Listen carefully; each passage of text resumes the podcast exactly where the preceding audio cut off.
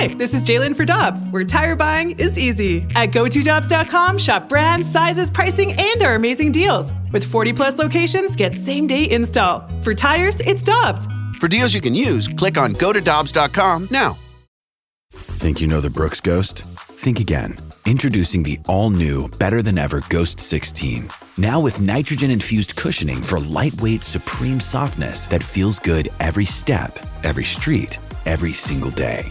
So go ahead, take your daily joyride in the all new nitrogen infused Ghost 16. It'll turn your everyday miles into everyday endorphins. Let's run there.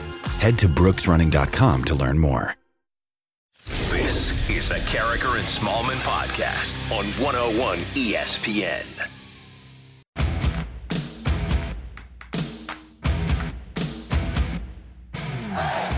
Bozak's line on the ice. Blues win it. Faulk clears it. Out to center. Played in by Walker. Sent behind the net, and there it is. Horn sounds, and you can bring out the Zamboni. The Blues have defeated the Dallas Stars by a score of four to one, and they have earned points in six straight games. And a big game here tonight, Joe, has given the St. Louis Blues a nine-point lead in the standings over the Dallas Stars. Good morning, everyone, and welcome to here. Let's get Guess both in. There what we day go. It we is? Huh? Hump day? It is. Good morning, everyone. Great to have you with us on Karraker and Smallman on 101 ESPN. It is 7.04. Your time check brought to you by Clarkson Jewelers, an officially licensed Rolex jeweler. That was the voice of the Blues, Chris Kerber, last night here on 101 ESPN. Good morning, Michelle. How are you feeling? Randy, I'm feeling great this morning. Another win for the St. Louis Blues. Another win with, or should we call them the the Springfield Blues at this point? Kind of, yeah. That's a, basically what they are. But another impressive performance from this team, Yeah, uh, Charles Lindgren, a.k.a. the Spirit of St. Louis, a.k.a. Lucky Lindy, aka Chucky Sideburns. Just spectacular again for the Blues. And the cavalry is coming. Last night, a scoreless first period, but Dallas takes the lead. They get their first goal of the game at 15:57 of the first, but the Blues come back. Colton Parayko ties it at the 17:03 mark. Then in the third, a 1-1 game, and Justin Faulk is back. Faulk with a shot. He scores! Justin Faulk gets the puck on the near side. He beats it inside the far post, stick side on Oettinger, and the Blues are on top 2 to 1. 17:53 to go in the third. Later in the third, the Blues snapped Dallas's 24 consecutive penalty kills in a row streak. Ryan O'Reilly scoring on the power play, Tarasenko scoring on the power play at 18:43. 4-1 was the final, and Justin Faulk a great game back in his first game off of the COVID list.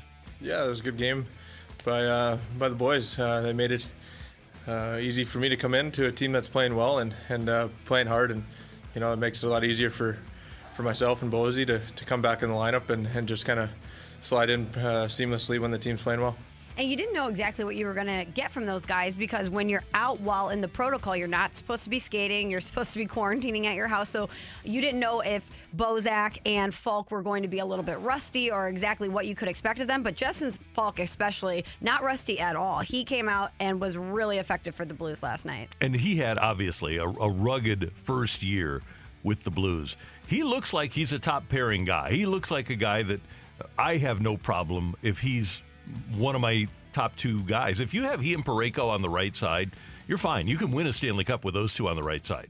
It's it's hard to believe the guy that we're seeing now was the guy who had the first season here in St. Louis, but not only was he not playing the position that he was used to playing, he went from being the guy in Carolina to coming to a group where they had all just gone on the most unbelievable ride of their lives, and he was the outlier. Mhm. It's hard to do that. It's hard to transition from when you know that you are a voice that carries in a, a dressing room to somebody who's an outsider. And then you're you're playing a position or on a side that you're not necessarily comfortable with. I think he had a lot going on, and he's just clearly found a space in this team that fits for him.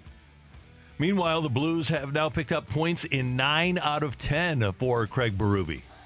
Yeah, like uh, you know, a lot of times you just when you simplify it, dumb it down, and play a hard, straightforward game, you have success. Really, it's a it's not a complicated game hockey. It's a simple game, and when you play a simple game of hockey, you give yourself a chance to win. In my opinion, you know, you know limit things, limit turnovers, play direct, make it hard on the other team, and that's what we're doing right now. And we're getting real good goaltending, and we're getting real good team play.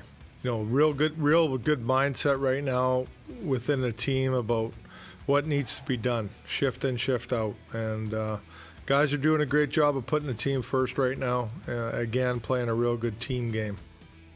Charles Lindgren, ho hum, 956 save percentage, Michelle, 1.29 goals against in his 186 minutes. He started three games, played four, and he is both rocking and rolling. 4 0 with the Blues. I keep, I, I almost just said the Springfield Blues again. Don't you think this guy is going to prompt more gentlemen in St. Louis to grow sideburns? He's got an unbelievable look. It's the flow, it's the sideburns, it's the confidence. When there was that collision in the first period last night and he was adjusting his mask and he kept having to shake his hair out to try to get the, the strap in place, he's got a great look. I just like the look, simple as that. Um, kind of bringing back like the 70s, 80s look, and you know, having a blast doing it. I think I look pretty good with it. He looks like he could get in a fight and win easily. He definitely does. He, and he looks like the type of guy that is wearing really tight corduroy bell bottoms. You, that's a great call. Thank you. Yeah, and he w- goes to the club at night, like, Yeah. and w- dances to the disco, and has one arm in the air and one arm down, like Studio 54. Absolutely. But he's he's so cool. He's got a little Matthew McConaughey and Dazed and Confused. Not mm-hmm. not that he's hanging around high school kids, but that he's just unaffected. That he's just cool and he knows it. Now, a couple of notes about last night's game. Number one, the Russian guys continue to play at a really high level. Tarasenko and Buchnevich assisting on the Parayko goal. Tarasenko and Barbashev assisting on the O'Reilly goal. Tarasenko from Barbashev and Buchnevich on the final goal of the night. That line is really playing at a high level. It is. The Russian line has been playing incredible. And stick taps stick taps again to Vladimir Tarasenko, mm-hmm. Randy, who again continues to step up for this team when they need it. We're talking a lot about the young guys, the Springfield crew who's come in and infused this team with points and with energy, but a lot of the veteran guys have stepped up too, including Vladimir Tarasenko and Colton Parayko, who's been playing well. Who would have thought that Vladimir Tarasenko would, that we'd use the term step up in a good way for Vladimir Tarasenko on December 15th? I did. I'm honestly floored in the best way possible because mm-hmm. I just physically did not know after all of those surgeries and the injuries and the rehabs that he had battled through if his body would allow him to do this. I'm so thrilled that he's able to do it, but I, I just before the season. You have to wonder what's the breaking point with the body. But clearly, he got the surgery right and he's not afraid at all. Now, two days off for the Blues before they welcome Dallas to town on Friday night. At the moment, the Blues in second place in the Central Division. Minnesota leads the way. They're 19 8 and 1 for 39 points. The Blues have 37 points with a record of 16 8 and 5. Colorado a point behind the Blues, although Colorado's only played 26 games. The Blues have played 29. And then Nashville is two behind the Blues. Winnipeg with 31.6 behind the Blues. And as Curbs mentioned at the end of the call, Blues now have a nine point lead over the Stars. incredible that they're even in this position. And you know what, Randy? Remember last season, at, at times, even later in the season, we were like, what is the identity of this Blues team? Who are they? You mm-hmm. know, we couldn't really figure it out. And I was thinking that we might not be able to really see what this Blues team is because they haven't had their entire team together really at the same time with time to get that chemistry and grow. This stretch where they were able to get all of these points and win these games despite everything that was thrown against them, this is a galvanizing moment in the season. This is something that helps show the identity of who you are. Great and, point. and when everybody is together, this is something that they're going to look back on and say, we were able to overcome and thrive during this stretch. We can do anything. I hadn't thought of that. It's kind of like the 11 game winning streak, isn't it? It is. It's a point that they can look to, a tangible thing to say, this is, we're not going to deal with anything worse than that. And Right. we were able to overcome that. couple of other notes today. Later on, let me, let me preface this by asking Andrew Marsh, young, Michelle Smallman, young, when's the last time you used a fax machine? Um, And- years. Andrew Marsh, if you saw a fax machine, do you think you'd know what it was? I think I know what it was, but I, I've never used one. just like I've never used a pager. Yep. Or a beeper or have you whatever ever it's used, called. Have you ever used a landline? I have. Yeah, I had a landline when I was younger. Uh, I called it the. There was a co- uh, a cord phone and then a cordless phone. That's how I was. phone with the cord. That's right. Many youngsters across America today will have to get somebody to send them a fax to the schools that they're going to go to for football next year, including right across the river, Luther Burden Jr. He is going to Mizzou, and Mizzou has a top 10 class. And throughout the course of the day, we're going to actually hear uh, about a lot of the signings. And at the end of the show, 9:45 today, we'll hear from the head coach of the Missouri Tigers, Eli Drinkwitz, about National Signing Day and whether or not he's gotten any faxes so far today. So, are you serious that it has to be from a fax? Yeah, that's the NCAA. At least last year, I don't know if they've changed it. Last year, that was an NCAA rule. Isn't that ridiculous? Ridiculous. That kind of shows you where the NCAA is. I could take a picture of something I've signed, scanned it on my phone, and email it to someone, and less time it would take to fax it over. Exactly. How stupid is that? That's really dumb. And we are lucky because we are living in an era where we are watching, if we watch the NBA, the greatest shooter that has ever laced up sneakers. Steph Curry last night becoming the all time three point shot leader. I was looking this morning, Michelle, at Larry Bird's statistics for his career. He had an average for his career of 0.7 three pointers per game. Steph Curry averages 3.8 three pointers per game. The biggest season that Larry Bird had for three pointers was 1.3 per game. Steph Curry has had seasons of 5.1 three pointers per game. Wow. Last night he passed Ray Allen and became not only the all time leader in three pointers in the NBA, but he's changed the game. Nobody used to shoot 30, 35 footers, and he does it like it's nothing. He's changed the game, and I love watching him play. Uh, me He's too. So fun, and obviously that's a, a number that meant a lot to him. It's history, but he was talking about how he used to write the number on his shoes. This was a goal that he wanted to achieve, and I'm thrilled that Steph Curry is going to be the guy in the record books to hold this because he deserves it. He seems like a really fun guy to cover, too, a fun guy to be a fan of. If you would have told me back in the day when he was making his way in that run in the NCAA tournament that he would be the guy that would lead the NBA all time in three pointers, I would have been like, no way. He's just, you know, a, a Cinderella story when they Yeah. almost took down Kansas to go to the Final Four. No way I would have thought that. Amazing. Okay, we're off and running here on 101 ESPN. It is Wednesday. It is Hump Day, and that means it's Ask Uncle Randy Day. This is a stressful time with the holidays and relationships and gift buying, and that's why we have Ask Uncle Randy on Wednesday. And if you have a question for Uncle Randy, well, feel free to text in 65780. You don't have to use a fax machine with us. You can just text in 65780. Ask Uncle Randy coming your way next on 101 ESPN. We're right back to the Karraker and Smallman podcast on 101 ESPN. Got a question for Uncle Randy? Let him dive into his infinite well filled with wisdom to find you answers. Text 65780. It's Ask Uncle Randy on 101 ESPN. I've been around, you know. It's time for Ask Uncle Randy. I've seen a few Christmases. I've seen a few holiday seasons. If you're having any issues at all during the holiday season, well, I'm here to help. 65780 is the Air Comfort Service text line, and Michelle already has some questions and uh, requests up on the board. What do you got, Michelle? Uh, we'll start with the sports one, Randy, from the 618. Dear Uncle Randy, I'm wondering who's the backup goalie when Husso gets healthy? Husso. That's pretty easy. I think he's Actually, earned that. Uh, yeah, he'll be the guy. So Binner will be back, maybe even against Dallas on Friday night. Husso have been so good, and as much as we love the spirit of St. Louis, as much as we love Joel Hofer, although his bonuses prevent him from being here, as much as we love John Gillies, it's going to be Ville. And in the American Hockey League, the Springfield Thunderbirds are going to have far and away the best goalie tandem in the league. From the 636, Dear Uncle Randy, I'm re entering the workforce after three years off being a stay at home mom. My husband's company has an opening, but I'm not sure if we should work together. Please share your infinite wisdom on my situation. I would say that if you're working together every day, if you're working in the same department and near each other, that is not good. Now, if you're working in the same building and you're just carpooling, but you aren't seeing each other on a regular basis during the day, that's fine. But I don't see how working together, waking up in the morning, going to work, working together, going home, having dinner, and then spending the evening together. I don't think it's healthy for any relationship in any walk of life to be together 24 hours a day. Yeah, there's Especially- nowhere to escape. that's the thing. If those eight hours during the workday require you to be together, in work, there's going to most times be some conflict somewhere.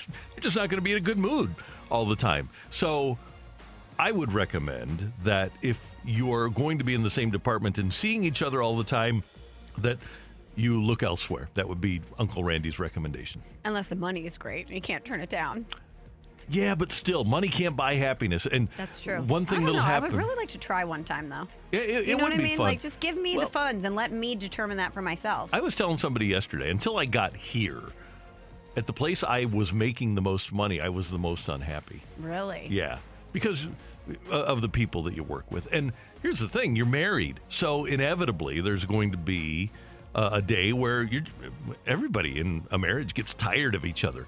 Well, you're not going to have a chance to decompress and get away and say, I need to get away from this person because you got to work with them.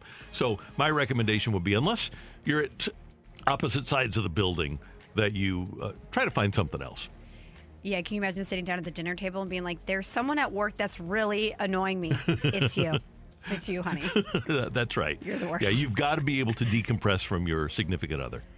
From the 636, Dear Uncle Randy, my wife and I just had our second child. Congratulations. Yes, congratulations on your second child. It's time to choose the godparents. We initially had my wife's cousin chosen. However, she's gone off the rails recently and we're going in a different direction. How do we tell her as we know she'll be a little upset about it? I would like to know how she's gone off the rails because that plays a big role for me. If it's something that is within her control, then perhaps being a godparent can be something that helps her rally. I- I- If, if it's something out of her control, if it's something in her control that has caused her to go off the rails, then just be honest. It would be my suggestion and say, hey, we want you to be the child's godparent. However, we can't have you in your current state be the godparent because we know we don't know what the state is going to be two, four, six, eight, ten years down the road. Until you get things straightened out, we would prefer to go elsewhere, and that's what we're going to do. So to me, it comes down to whether or not your cousin is your wife's cousin controls her going off the rails or if it's out of her control. I am one of those people that believes, for example, that alcohol abuse is a, a disease. It's something that people, once you start, I, I can tell you, Michelle, that I, I have some compulsive attributes. There's no question about it. I'm, I'm not a drinker, but some people just can't control going off the rails.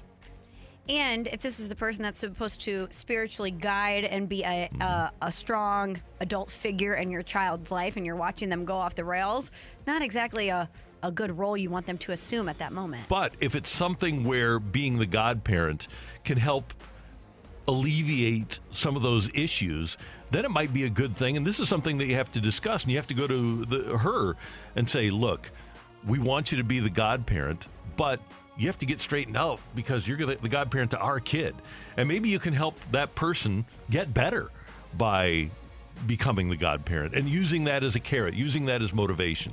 People helping people, that's powerful stuff, Yeah. From the 770, Dear Uncle Randy, the theme for gifts this year for our family is a few of my favorite things.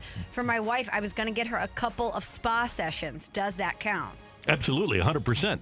If a spa session, massage, facial, those sorts of things are among her favorite things, 100%. As a matter of fact, that's kind of a priceless gift that I think more people need to give is, is the gift of relaxation. Now more than ever, and we see it around here, we see it at home.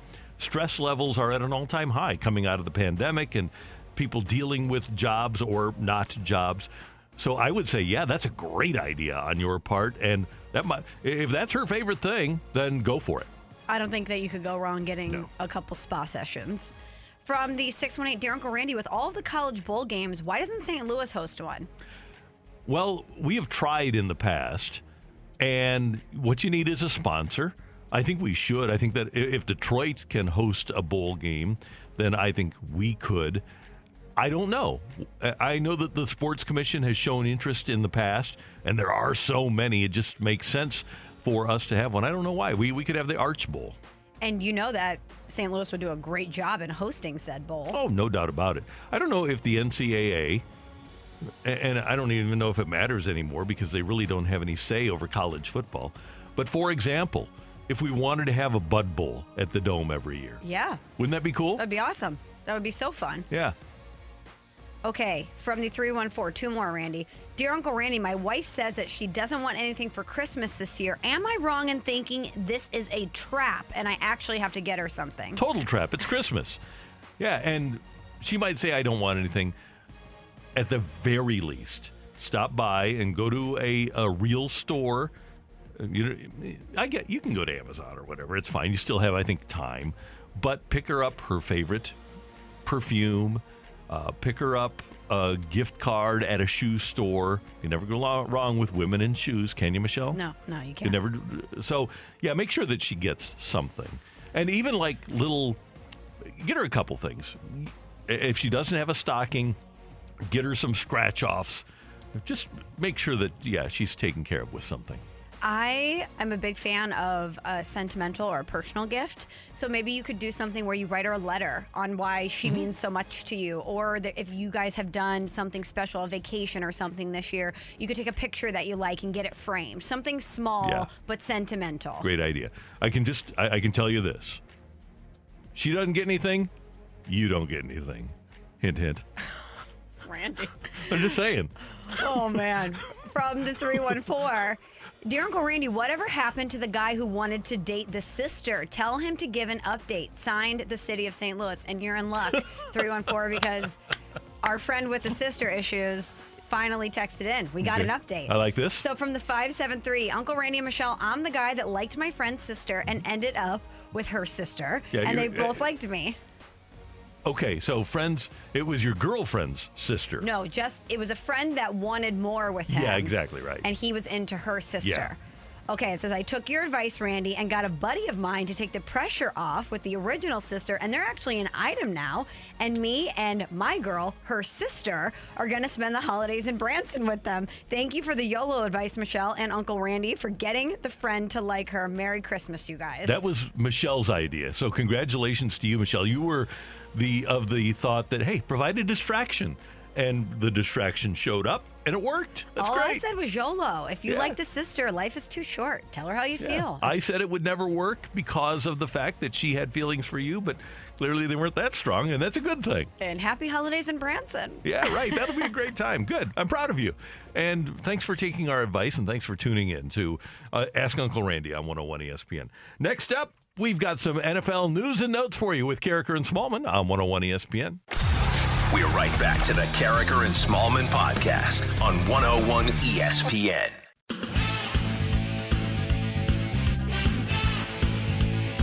NFL news and notes. Michelle, you remember after the 2013 season when St. Louis Ram offensive lineman Roger Saffold signed with the Raiders and failed their physical because of a bad shoulder? I do. I do remember that. Here we are in 2021. He's still playing. He's a member of the Tennessee Titans. And he said that he's going to have to manage an ongoing nerve issue in his shoulder. He told 105 405 The Zone in Nashville yesterday that the injury requires ongoing management and will continue to force him to the sidelines after taking certain types of hits. It's a nerve issue for Saffold.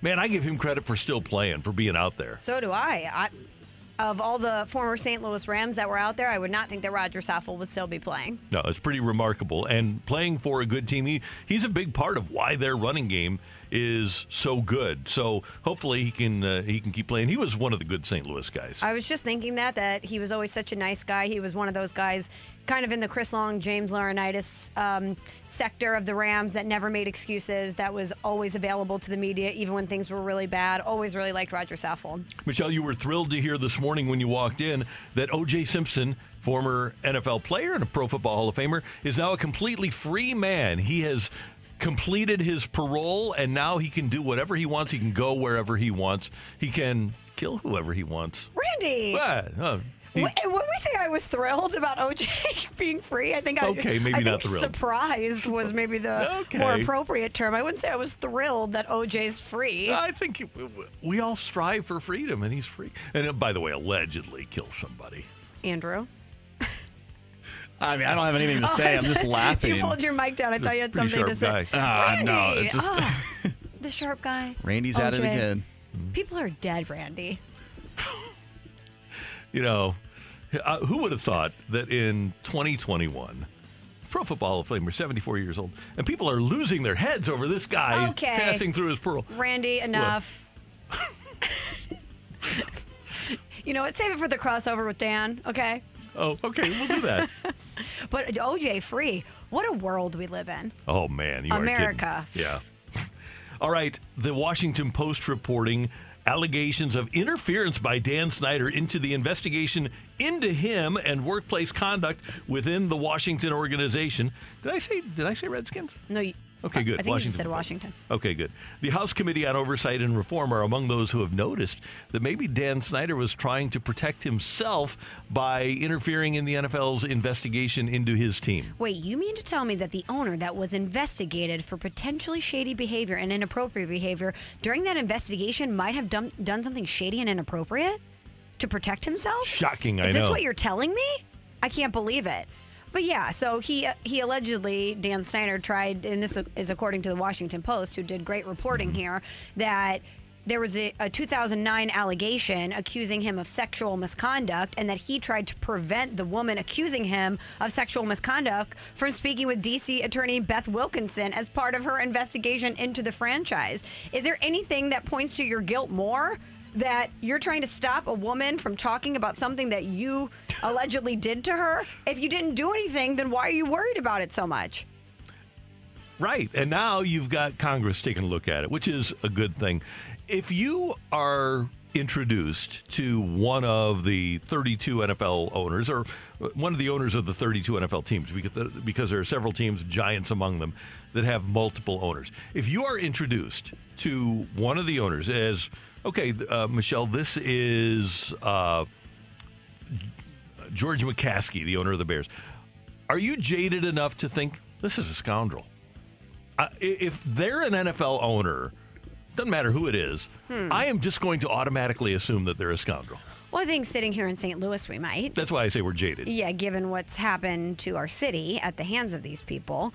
But I, I don't know. I just kind of assume that all owners in any professional sport, sports league are going to be out of touch and are going to be someone that I can't really connect with or that I don't really understand how they operate and vice versa. They don't think the rules apply to them. No, they they cannot understand what it's like for fans. They can't understand what it's like in our world, just like mm-hmm. I can't understand what it's like in their world. It's all relative. The Chiefs play at Los Angeles against the Chargers tomorrow night. The Chiefs' best defensive player, Chris Jones, on COVID. Odell Beckham Jr. on COVID. 75 players have tested positive since the weekend in the NFL. This is an outbreak. This is a problem. And I'm interested to see what the league is going to do about this because you might remember that Roger Goodell laid down that zero tolerance policy in the offseason when he was talking about outbreaks inside teams, saying that the games aren't going to be moved outside of the TV slots. So, whatever is going to happen, you're still going to have to play the game, and that teams might have to incur fines and forfeiture if they're unable to play due to this spread. I don't think he anticipated that we would see an outbreak of this magnitude, especially now that a lot of players were vaccinated. So, it's going to be interesting to see how the league handles this. And one other note if you haven't seen it on Twitter yet, go to the throw by Justin Herbert over the weekend 63.7 yards, a perfect strike. Michelle, do you think that you and I, especially with the Chargers on national TV tomorrow night, could we become smitten enough with Justin Herbert that he is the backler? I'm almost there, Randy. I love Justin Herbert. I'm almost there. Now, will he take over the spot in my heart that Tom Brady has? And, and again, we're going for the backler. We're trying to find the perfect quarterback. And obviously, if you're trying to find the perfect quarterback, I don't know if you can find a prototype better than Tom Brady. He is he is the prototype. Mhm. However, Justin Herbert is shooting up the charts when it comes to backler love. It's it's not only the way he carries himself and the beautiful pass, which made me gasp. By the way, that's a wow type of pass, but. He just seems to have every characteristic needed to be a great franchise quarterback and a guy that's going to be doing this for a long time. There is a person on, well, there's a lot of people on Twitter, but there is a person on Twitter. Uh, she calls herself a girl with no face. Oh, Arya and, Stark, huh? and she's put on some NSFW Pictures on her Twitter page. How do you find this stuff? And she tweets to uh, Justin Herbert Dear Justin Herbert, if you're reading this, I will blank you. Offering herself up, as it were. There's a lot of things that could be filled in that blank. yeah, but this is offering herself up for his pleasure. Did he reply? No, not yet. And people are Not complaining. yet. well, people are complaining about it because they're saying, hey, she can mess him up. Well, yeah. I'm sure he's got options. Maybe he even has a girlfriend. Maybe he even has a girlfriend. Yeah, but she she doesn't show her face. But uh, a lot of people think she doesn't need to. Randy, how do you find this stuff? Just saying. And honestly, people are worried about this woman tweeting him. I don't know if Justin Herbert's on Instagram. I guarantee all he has to do is open his DMs, and it's Yeah. that times a hundred. And by the way, she claims that her DMs are open for for Justin. Just Justin. No, I think a lot of people. Okay. All right. Those are your NFL news and notes and other things on 101 ESPN. Coming up, get your text into the Air Comfort Service text line 65780. I don't even have that for take it or leave it now on 101 ESPN. We're right back to the Karraker and Smallman podcast on 101 ESPN. Take it or leave it. Give us your feedback now by texting 65780. It's Take It or Leave It with Karraker and Smallman on 101 ESPN. Powered by Gloria Lou Realty. Visit GloriaHasTheBuyers.com and start packing.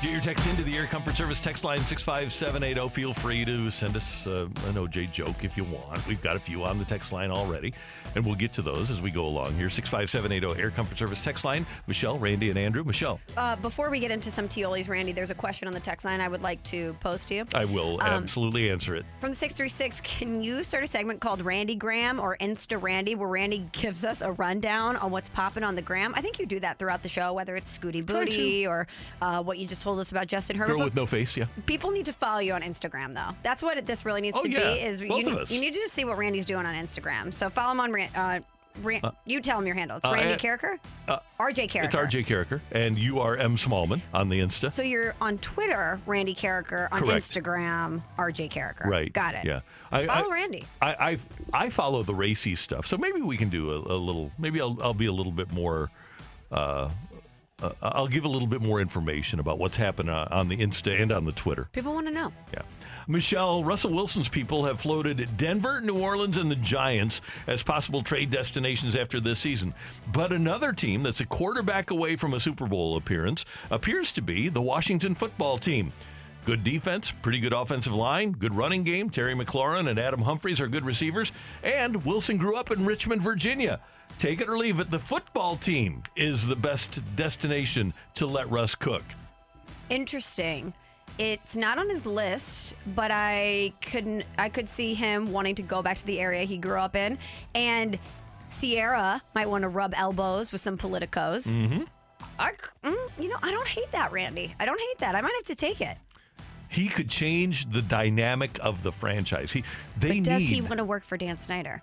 well, allegedly Dan Snyder isn't in charge anymore. His wife is, right? But he's still Terry? tied to the organization. But he can also maybe change the dynamic of the way that fo- organization is viewed Mhm. because is there a greater politician in the NFL than Russell Wilson in, in Um, Washington D.C.? The thing about Russ is it's a little, I mean, he's not trying to hide his phoniness. Does that make sense? Yeah. The Yep. Go Hawks, Right. you know, he he doesn't he makes no bones about the fact that he is presenting himself as Russell Wilson the brand, not Right. Russell Wilson the person at all times. Right. So I'm with that. And they thought they had that in RG3, but RG3 was young and it wasn't accomplished. You get a guy that's won a Super Bowl and goes in there as a brand. I think they fall in love with him. Are you kidding? I think they would love it. Yeah, They've been through a lot, Washington football fans. they have a lot. a lot. Randy, I'm thinking about baseball. I'm just so upset that we're we're not talking about matchups and spring training. Mm. It just stinks that we're in this lockout. So I want to look forward to some things that we're going to be excited about in the upcoming season. Obviously, Adam Wainwright and Yadier Molina returning for what's likely their final season. When you look at games started by battery mates, Adam Wainwright and Yadier Molina are now fourth on the list at 305. The record is 324, Mickey Lolich and Bill Freehan. Take it or leave it. Not only do Wayno and Yadi break the record, their record is never broken. I will take it. Yes, that they'll be able to get to, the record is 324. Four. 324. So they need 20. Yeah, I'll take it. They're, we're going to play enough games that they get 20 starts together.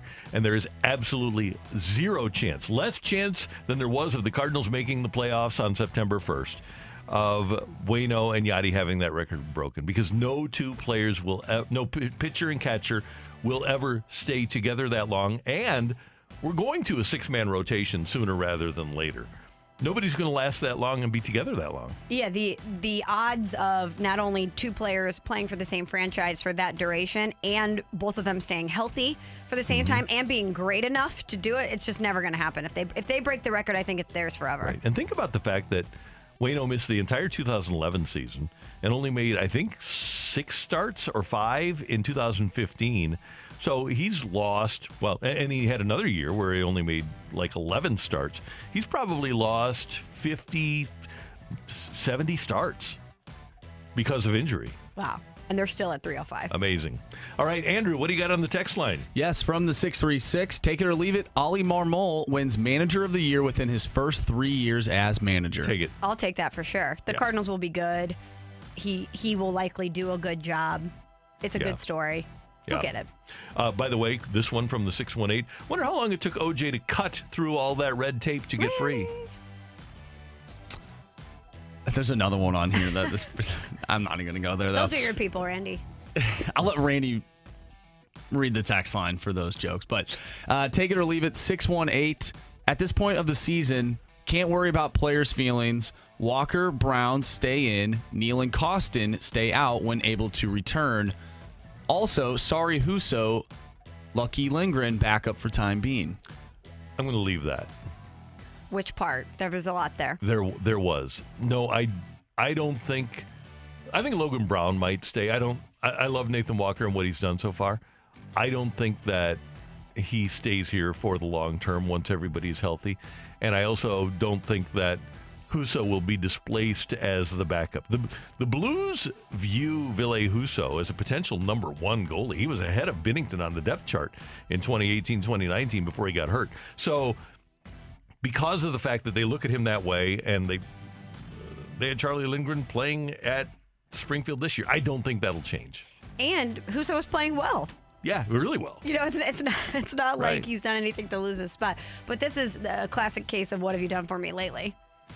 Yeah, and Charlie, Spirit of St. Louis, Chucky Sideburns, man. got, he, he's got a lot of nicknames already for four and oh. zero.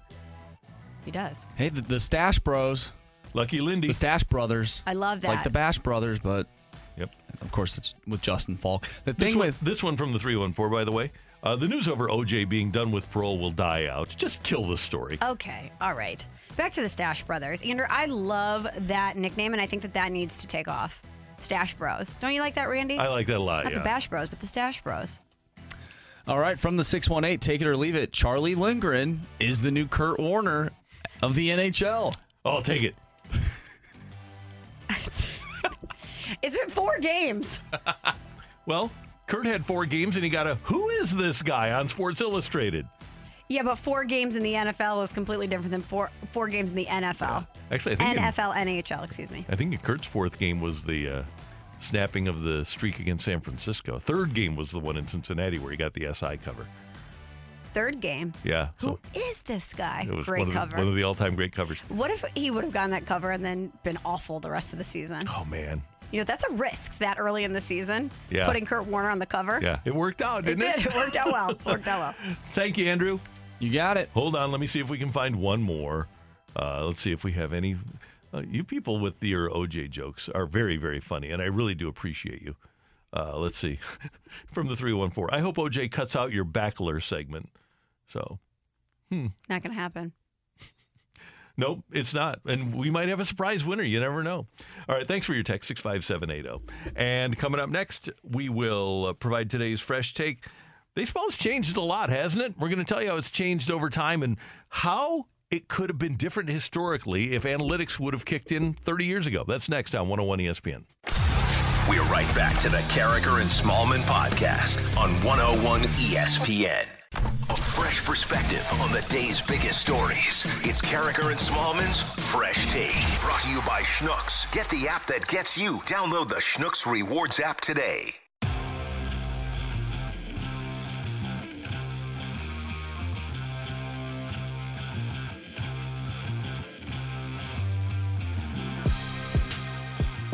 It is 8.04 in St. Louis. Your time check brought to you by Clarkson Jewelers, an officially licensed Rolex jeweler. That's Michelle Smallman. I'm Randy Karraker. Michelle, yesterday we talked to Ozzie Smith. And by the way, you can go to OzzieandFriends.com for the 40th anniversary of the St. Louis Cardinals World Championship of 1982, Ozzie is going to get together the best defensive infield of all time. They played on that team Ken Oberkfell, Ozzie, Tom Herr, Keith Hernandez. February 17th at Ballpark Village. You can get tickets at OzzieandFriends.com. But that led us into a conversation yesterday with Dan, wondering if Ozzie who was 5'11 and 150 pounds when he got traded to the Cardinals, would be a guy that baseball would even consider now. A guy that doesn't hit for power, a guy that is primarily a good defensive player, with the fact that baseball is a slugging game with the shift now. Yep, the would, shift is huge. Would a guy like Ozzie Smith be thought of as necessary by Major League Baseball? Would he even be drafted these days? And by the way,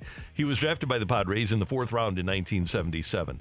I, am wondering if he would, and I have talked to maybe a dozen people in baseball right now, whether it's people that are in organizations in minor leagues, scouts, coaches. And I, I love to ask this question, and it is universally he would not. I ask about Greg Maddux. I say, I say, if Greg Maddux were in a draft right now, throwing 93, 94, with his size, which was about 6'1, 175, would Greg Maddux get drafted? And to a man, 100%, they say no chance that Greg Maddux would be drafted now. How is that possible? Because it's all about velocity and it's all about size. You've got to be six foot one, 195 pounds, preferably six five and 220, and you've got to throw 98, 99, 100 miles an hour, whether you're in high school or in college. And the play the guys that are 6'1, 175 that are throwing 94, they're getting drafted.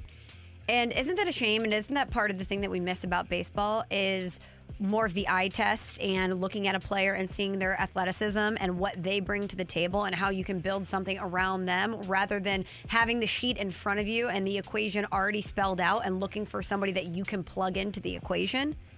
It's unbelievable to me that scouting has become such a sidebar in the game. And I believe, and I've mentioned this before, Bill DeWitt Jr. asks his people every day, what is our competitive advantage on a daily basis. What do we do better than anybody else?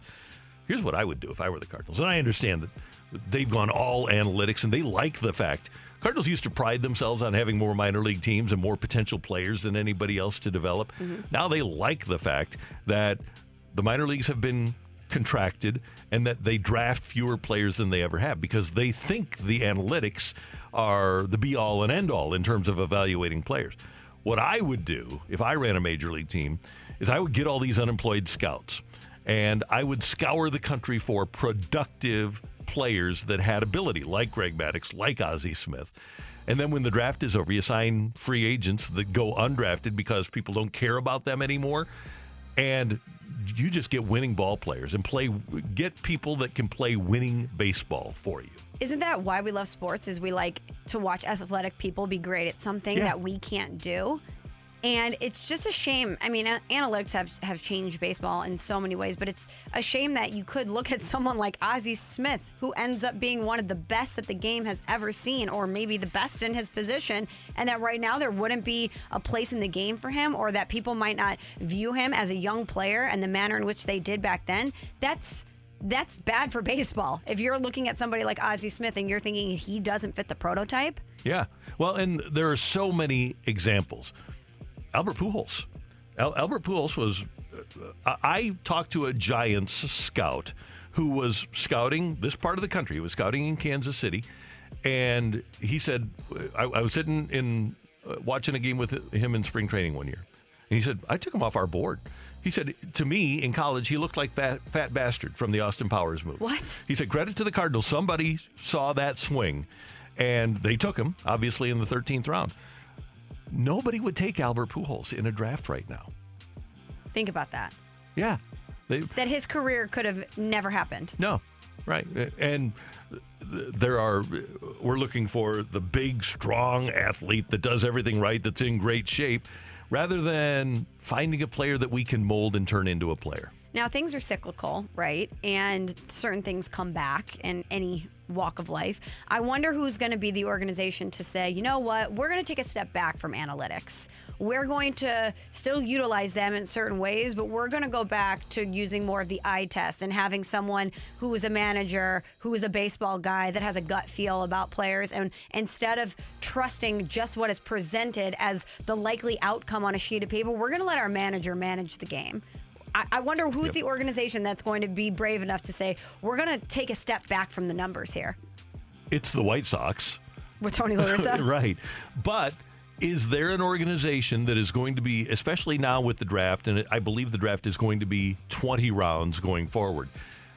Is it going to be worthwhile to spend the money to pay scouts, to have them travel around, to stay in cheap hotels, to look for great baseball players? Because now you've got video and you've got the numbers. So you can find out. You you know what the spin rate is of that pitcher from LSU. You know what his velocity is. You know what his size is. You don't even have to have anybody go look at him. All you have to do is take the numbers that you have and crunch them and then you put you put them into the computer and the pitcher from LSU is number 1, the pitcher from Mississippi State is number 2, the pitcher from Nebraska is number three. That's the way scouting is done now, rather than getting a group of 10 scouts together that have all been out looking at players and one of them saying, Well, that guy does throw 95 and he's got a great spin rate. But you know what? When he gets behind in a count two and one, his hands start shaking. Mm-hmm. That's what you need to see. Sometimes you need to see if a guy, uh, Tony always talked about it, the stomach. Does he have the stomach to compete at the highest level? I was listening to a podcast and Joe Torre was talking about David Cone being in a jam in a World Series, and he he it was uh, the Talking Yanks podcast, I believe. I was seeing this on social media, I believe yesterday, and he was saying that he left him in because he trusted him in that moment, even though he was in a jam in the World Series, and probably today any number would have said, "Don't leave him in. This is not going to the outcome is not Yep. going to be desirable." But he knew him as a person and said he always found a way to get it done, and I believed in him, so I kept it kept him in, and it worked out. Here's another Joe Torre example, and that's I love that example, and th- this is in part because I have a relationship with Joe. Uh, but when he, first of all, I don't think that a, a pitcher with only one pitch would be brought up to the majors these days.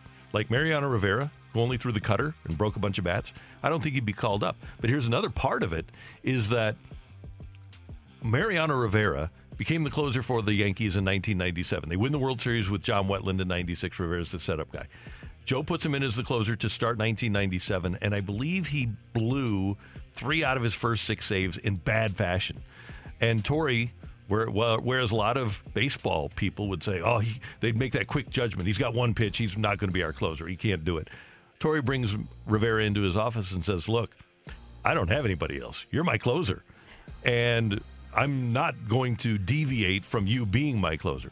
He knew the guy. He knew that uh, Joe's great line was Tony said, they're men, not machines. Joe said, the game has a heartbeat. And he knew of that player's heart. So he plugs him in, and then Rivera goes on to reel off like 24 saves in a row after that little get together with Joe Torre. And I think that's something that every organization and the smartest organizations should take note of is that the game does have a heartbeat. I mean, probably the most famous example here in St. Louis is David Freese struggling in the postseason, and Mark McGwire watching him, knowing him as a guy, and calling up Tony La Russa and saying, "Stick with him. Something's about to happen with him. He's about to break through." And then he goes out and becomes a World Series MVP and a hometown hero, baby. Yeah.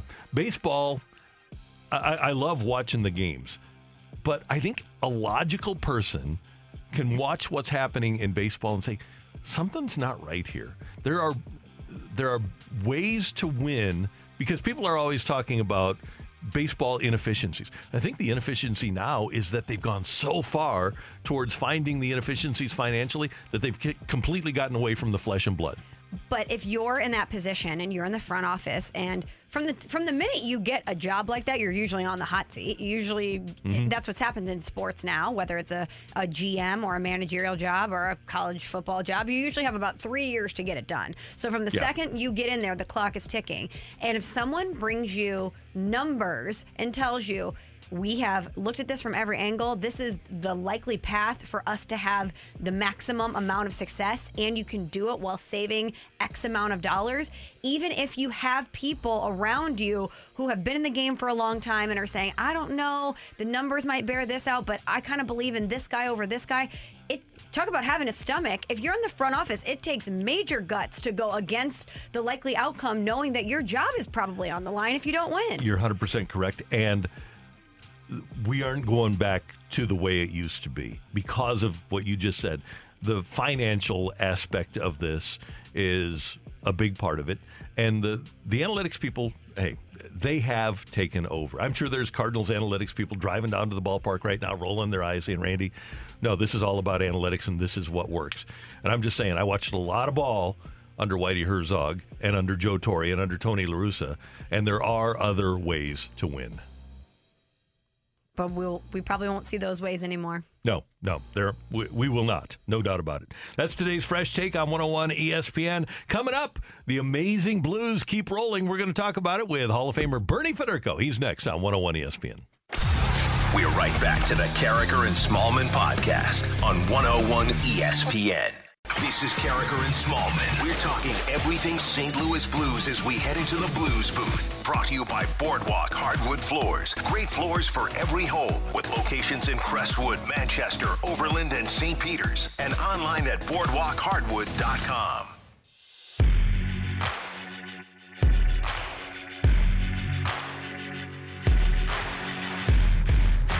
Let's go to the Brown and Crouppen Celebrity Line, and Hall of Famer Bernie Federko joins us as he does every hump day, every Wednesday here on 101 ESPN. Another remarkable victory by the Blues last night in Dallas. They snapped Dallas's nine-game home unbeaten string, and the Blues now in second place in the Central Division. Bernie, good to have you with us. Good morning. How you doing? I'm doing great, thanks, Randy. I'll tell you what, I, I would not have expected, with all of the injuries and all the illnesses and all of the Springfield guys up here, that the Blues would have this level of success. Is there any surprise for you? Oh, of course. I think there's always surprise. I mean, uh, you're not sure what you have. I mean, even though that we know that there's a lot of depth in the organization, you just don't know how good the you know the young kids are going to uh, perform when they get the opportunity. But it seems that they have not missed a beat. I mean, everybody that's come up is has really contributed. Everybody has kind of done their job. And you know what? You're auditioning every time, I guess, when you come up, and, and certainly the auditions have been very, very good. Uh, Bernie, one of those additions who's been performing well is Charlie Lindgren. He's now 4 0. I believe he's allowed three goals in four games. What are you seeing out of uh, Chucky Sideburns, as Darren Pang calls him? yeah, you know what? Uh, he's been very aggressive, and you know what? I, the one thing, Michelle, about him is that he's very confident, and and I think that uh, you know that's one trait in the goaltender. I think that you have to have. I mean, uh, a lot of goalies are, uh, you know, will will be very confident. Really, you don't really see it because they don't really have the personality that that wants to talk about it. But I think when you listen to what he has to say, uh, right from the start, he said that hey, he he knows that he can play at this level. He knows uh, that he's had the opportunity before. He just didn't last long enough. So uh, he's been absolutely great. I mean, last night he was aggressive. I mean, uh, to make what 33 saves last night, and and you know some of them were tough ones. So uh, the team is really playing well in front of them, though. I will say that too. I mean, I think that last night was one of the team, one of the games that that I thought that the Blues checked. Uh, maybe the best they have all season long. Bernie, obviously, we need more of a sample size, but has there been a young player that's come up where you see the skill set and you say, that's a guy that could stick in the NHL among the group that the Blues have brought up? Well, I think when you see what Nathan Walker has done, and I and I think that everybody has really liked the way Walker has played every time he's come up. I mean, I think this is the third or fourth time that we've seen it in the last couple of years now, and um, you know, for him to be just, uh, I mean, he plays fast, and I think, uh, you know, he's got that personality, he's got that Australian accent. I think every everything about him that you really, really like, and, and when you listen to his story, you know, being born in the UK over in Wales, and then moving to Australia, and then moving to the Czech Republic to to play hockey because he didn't have enough uh, competition in Australia. So I mean, the story is fantastic. You know, his wife was and little girl were in Australia because the lockdown last year. He was, you know, uh, in America by himself. So I mean, all these things are great, and you know what? It is a small sample size. He's not a big guy, uh, but he plays fast. So I mean, uh, you know, if there's no room for him here, I hope that. You know, I always say with any of these guys, uh, you know, they're they're if they played in the minors for a few years and, and if they come up, and when they get sent down, they have to pass through waivers, and you hope that they've well, their audition has been good enough that that maybe they get an opportunity to go somewhere else. Although we'd love to, you know, we'd, we'd hate to see him him leave somewhere else. But I think everybody wants to play in the NHL. You don't want to play in the, in the minor leagues, and and I think when you get the opportunity, you get a taste, you want to stay. So uh, every one of them has, has been really good. I mean, I like the way Dakota, Dakota Joshua plays. Uh, he's steady. He's not flashy by any means. So uh, you need all kinds. I mean, it, it, it takes all kinds of different talent and and traits to play in, in the league. And you know, you got four different lines that have to do four different things. So uh, there's a lot of good skill, and we'll see what happens. Let's talk about one of those lines, Bernie, the Russian line, which has certainly had a lot of success for the Blues during this stretch. What do you see with those players? Why are they clicking the way that they are? Well, they're all very skilled. I mean, I think that's one thing about them is that uh, when you're skilled players, uh, I mean, and they speak the same language, and I think that that says a lot about it. I think they they well, you know, they get together before some of the face-offs, and there's a little conversation that goes on, and, and I'm sure no one else understands it because it's all in Russian. So, uh, but they it's the skill. I mean, they they have to they seem to find that that you know that sixth sense that they uh, because of the way they they played is that they can dish pucks off without even looking because they expect someone to be in that in that spot because of I mean it's second nature to go to some certain areas on the ice and I think that they've got to read on that. So uh, they've been very good. They've been very smooth and uh, they get plenty of chances. In fact, I think that they overpass it some of the times that they shot the puck more, they might score even, even score more goals. But uh, uh, they've been fun to watch and. Uh, really, I mean, you guys just talked about it. I mean, to, to have, I mean, you know, no Kyrou, no Perron, no Schenn, uh, no Thomas. I mean, that's a lot of the offense that's out of the lineup, uh, and they still, you know, find ways to win. Bernie, you've played on some lines with great chemistry, whether it was yourself with uh, Brian and Bourbonnais when you guys came up, that kid line, or the, the 1980-81 line with Federko, Babych, and Sutter. Is the chemistry developed in a line like that, and like I think we're seeing with the Russians right now, is that just natural, or is that something that you guys had to work on? I think it's a little bit of both. I mean, I think there's you know something natural that does happen. I mean, you just hit it off, and uh, and I think you just hit it off not only you know on the ice but off the ice as well. And I think that always helps. But uh, it, it you know what the longer you play with with uh, you know another with your line mates, I think the more comfortable you become, and you you kind of, you kind of find what their tendencies are. Uh, once you know that, then then you really you know really adjust your game, or don't even have to adjust your game the way they play. And I think everybody brings you know a, a certain trait to to the to the line, and uh, if everybody kind of has a little role that's kind of a little different, it's always a little bit better as long as you know what his role is, and your role is, and the third man's role is. Then then you kind of got it uh, all in tune. So. I think you're finding that with more and more, and I think we see that. I mean, I, I think with Craig Berube, what he's done is he's always kind of kept two players together, and then if he was going to mix something up, it would be he'd throw a third player. I mean, we've always seen O'Reilly and Perron together um, you know, for the most part, we, we saw, you know, a lot of Shannon Tarasenko.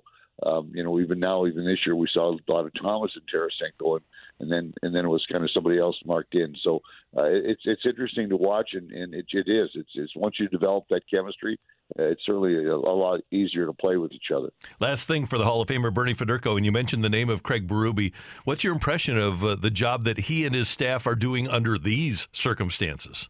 Uh, they've been absolutely outstanding. I mean, uh, you you go back to their Stanley Cup winning year; they they did just an, an, unbelievable job. And I think through all this, and I, I think that this is probably the hardest that all the coaches have worked in in the league. I mean, there's so many uh, injuries, there's so much COVID that's going on that uh, they've had to do a lot of adjusting. But I, I think that you know Steve Ott has done a great job with the Blues power play. Uh, you know, Jim Montgomery's done a great job with the Blues penalty killing. I mean, of course, Chief uh, is in charge of everything, and, and uh, I think that the adjustments is he's made. And Mike Van Ryn does a great job with the defense. So everybody, again, just like uh, the you know the forwards of the defense, everybody's got a job to do. Uh, and Chief makes sure that everybody gets it done. And, and uh, you know, the assistants have been great, and I think the Chief's overall game has been absolutely outstanding. Bernie, always good to talk to you. Thanks so much. And we will be tuned in this weekend on Bally for your next activity with Bally Sports. Have a great day. Sounds good, Randy and Michelle. You guys have a great day as well. Thank you. That is the Hall of Famer Bernie Federko with us on 101 ESPN. By the way, the Friday night game for the Blues will not be on local TV. You'll hear it here on 101 ESPN. And that's one of those ESPN plus Hulu games Mm. against the Stars on Friday night. And then the Blues will head to Winnipeg. And they'll play at Winnipeg on Sunday night, at Ottawa on Wednesday night, and then on the 23rd, they're at Toronto, or actually the 23rd, it's an afternoon game, one in the afternoon on the 23rd. You'll hear it here on 101 ESPN right before Christmas. So, what you need to know is that you can find the Blues free right here on 101 ESPN on Friday night. Every game. Yep, six o'clock pregame between the Blues and the Stars. Seven o'clock with the face-off. Curbs and Joey will have the call. Next up, the fight on 101 ESPN. We're right back to the Karraker and Smallman podcast on 101 ESPN. Welcome to the fight on Karraker and Smallman. In the red corner, Average Joe Listener. And in the blue corner, the undisputed king of morning drive. Please welcome Randy Karraker.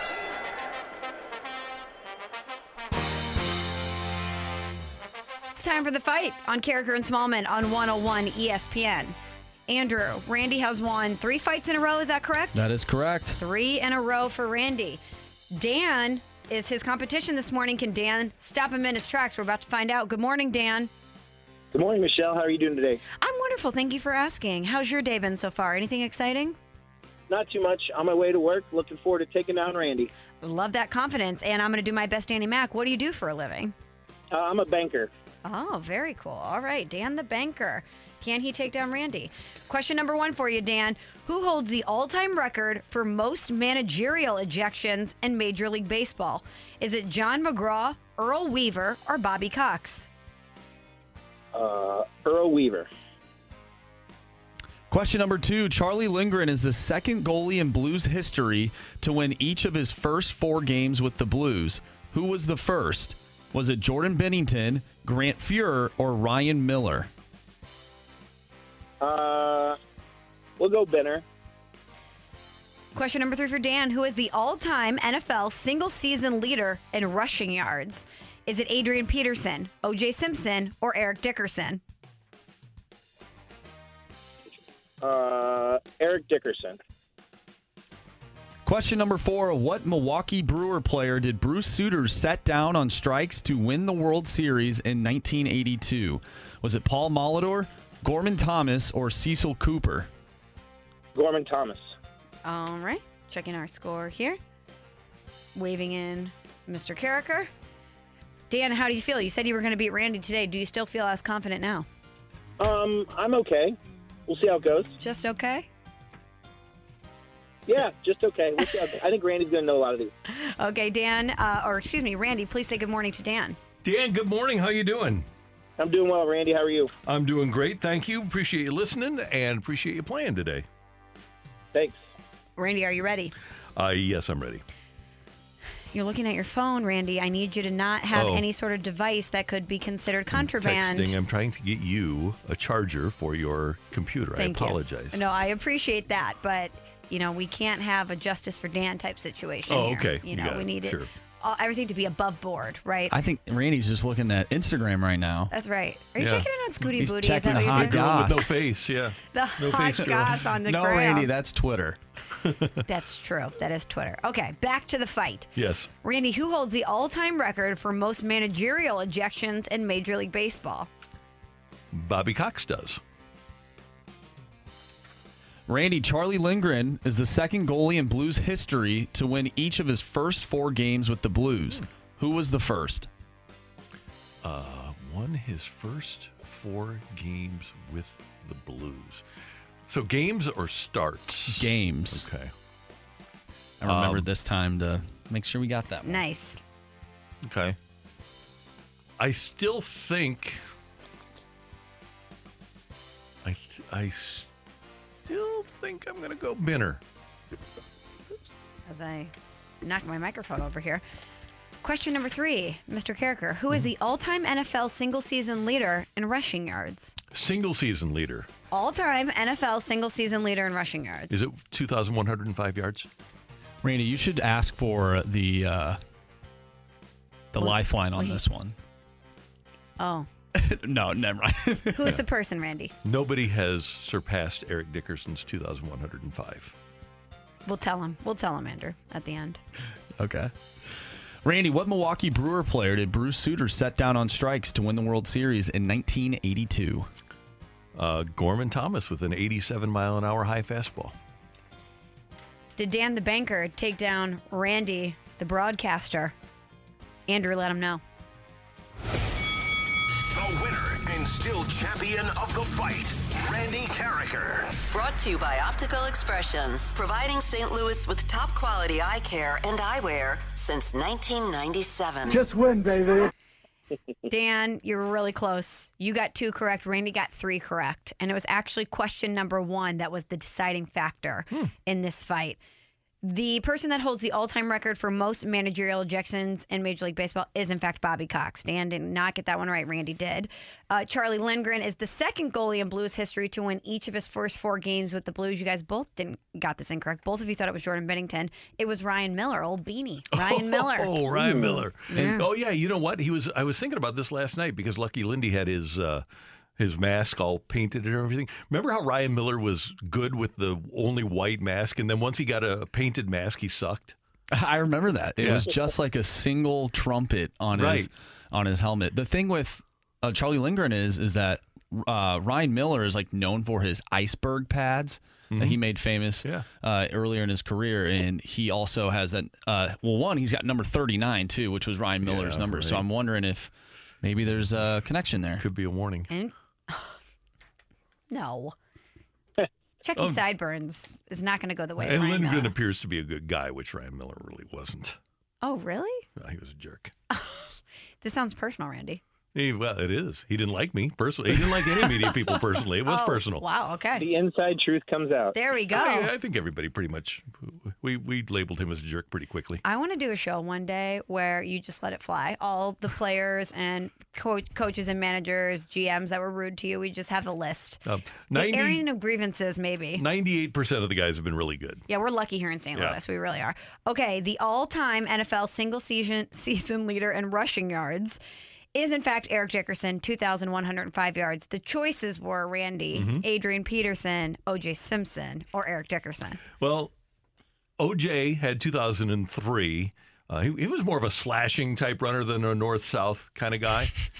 and uh, Adrian Peterson, man, uh, he was like a man among. He was like beating up on little boys. It was like a man all among right. boys. Moving on from Randy, that, Randy, I took a stab in the dark on that one. Dan's your guy, Randy. Dan, is- I love you. This is your person. All right, the Milwaukee Brewer player that Bruce Sutter set down on strikes to win the World Series in 1982 was, in fact, Gorman Thomas. Dan, great fight today. Thanks for listening. Thanks for playing, and have a great rest of your week. Thanks, guys. I want to do a quick shout out to uh, my coworkers down the hall, Mike and uh, Toby. We'll see you in a bit. All right, Dan, thank you very much. Mike and Toby, shout out to you. And Win, win, win, win. Man. what? you guys got a problem here? What's It's just, wrong? it's just when I think that you've only done the Al Davis that you sneak it in. Are you having a malfunction? Excuse me while I whip this out. Oh my God. That's a new one. I, I hit that one accidentally. That sounds NSFW. No, that one's fine. This is one of the great scenes in movie history. What movie? Blazing Saddles, which could not be released in 2021 or 2022, but is maybe the funniest movie ever made. Ever? It's very funny. Yeah, I I would have to say, text in 65780 if Blazing Saddles is the funniest movie ever made. Should I add it to the list that Dan made for me of movies that I need to see? Oh, yeah. Okay. He rode a blazing saddle. He wore a shining star. Yeah, it was great.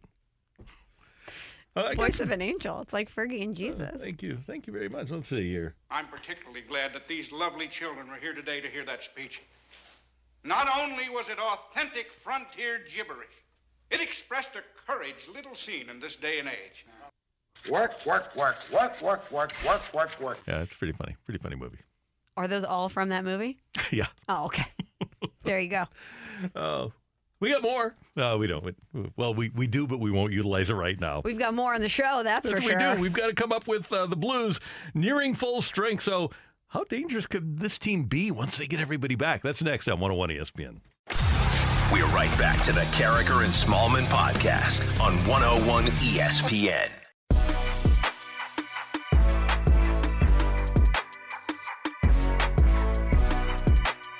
Text line 65780. About 75 to 80% agree that Blazing Saddles is the funniest movie ever made. We do get a Dumb and Dumber reference. We do get a Big Lebowski. We do get an airplane. There are a lot of great movies out there. So we appreciate you weighing in with your funniest movies of all time. Very funny stuff. Okay, I guess I have to see it then. The consensus is in.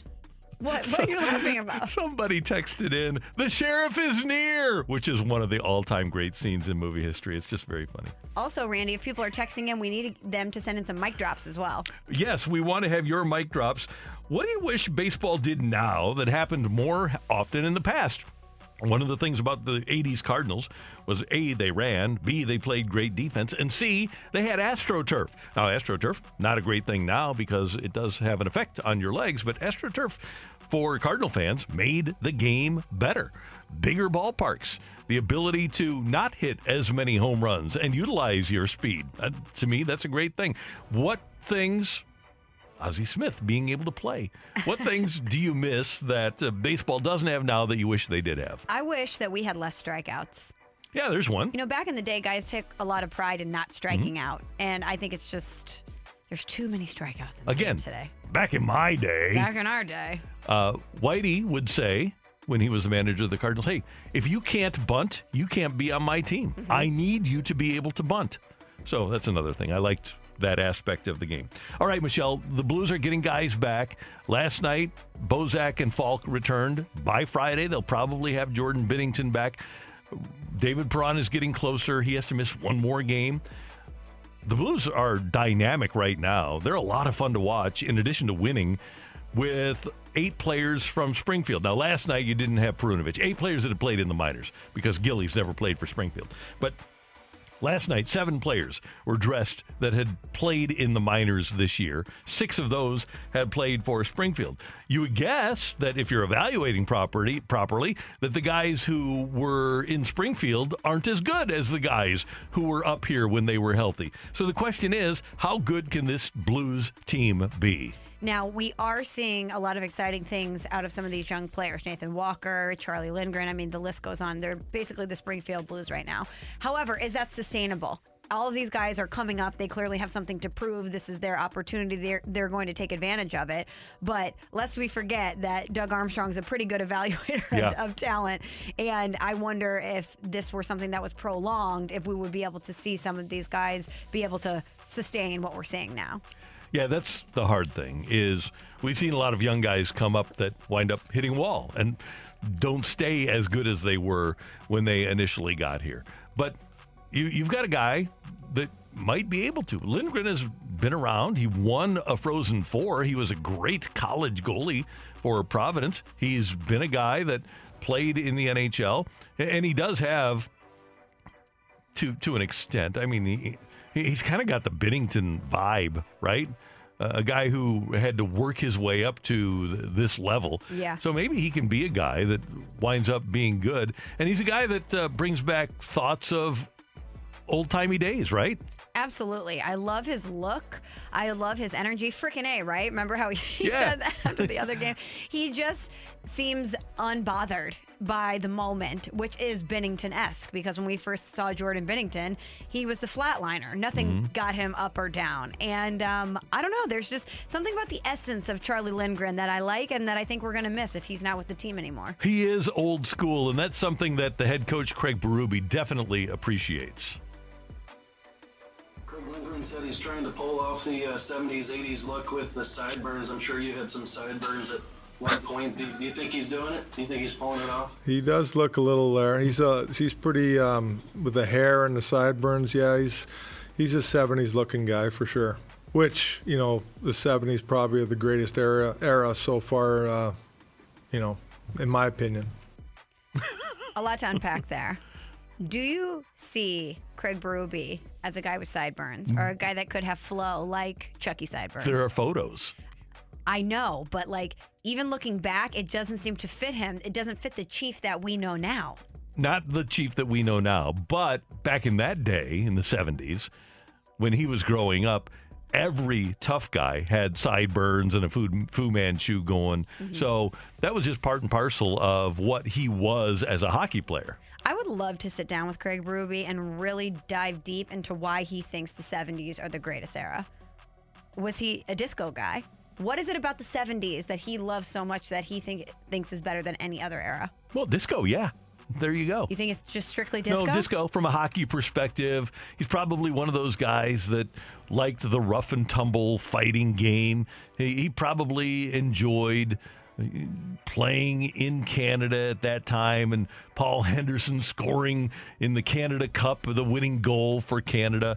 There's probably a lot of things from his perspective that made the 70s great. There's something about the Charlie Lindgren 70s look. When you look back on people from the 70s, whether they were in high school or college, young men, they look like they're 40 years old. Mm-hmm. With the mustache and the sideburns and the float, they looked like grown men when they were really young adults. And now you don't see that with guys. No, if you look at like old time They all have the Bieber bangs, you Yeah, know? they- It- they it- do, It yeah. makes them look very youthful. it, go if you look at like colleges tape uh, videotape not videotape it was actually film in those days of colleges back in that day. Or look at a team photo a college football team photo from the 1970s like look at gary pinkel's team from kent state with nick saban was on that team and jack lambert was all on that team they had so many guys with the sideburns and the, the beard and the mustache going Yeah. and yeah you're right they, they did look like they were middle-aged men Grown ass men, they all looked like they were talking about their 401k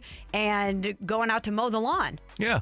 So we've kind of gone off the rails here. Yeah, we have. I'm sorry. Back to the blues. Yeah. The Blues, uh, Greg Wyshynski said with BK and Ferraro, he said, maybe we were sleeping on the Blues. Maybe we didn't give them enough respect because when they are healthy, they look an awful lot like the team that won the Stanley Cup with maybe even a little bit more skill with the addition of Saad and Buchnevich. And how can you disagree with that when you're looking at the state of this team right now and they're missing so many key players and have for this extended period of time? And not only were they able to tread water, they're able to find success during this time when they get everybody back and everybody healthy and they get a little time to get some seasoning as a group. I think the sky's the limit for this team. And I it's easy to feel that confident right now, but Mhm. we have not seen this Blues team firing on all cylinders yet this season. Here's a little fun fact for you if you if you're into fun facts and stuff. Love a fun fact. So far in this season, Brandon Saad has played 25 games and has 11 goals. 2018-19, George Jaden Schwartz played the entire season and had 11 goals.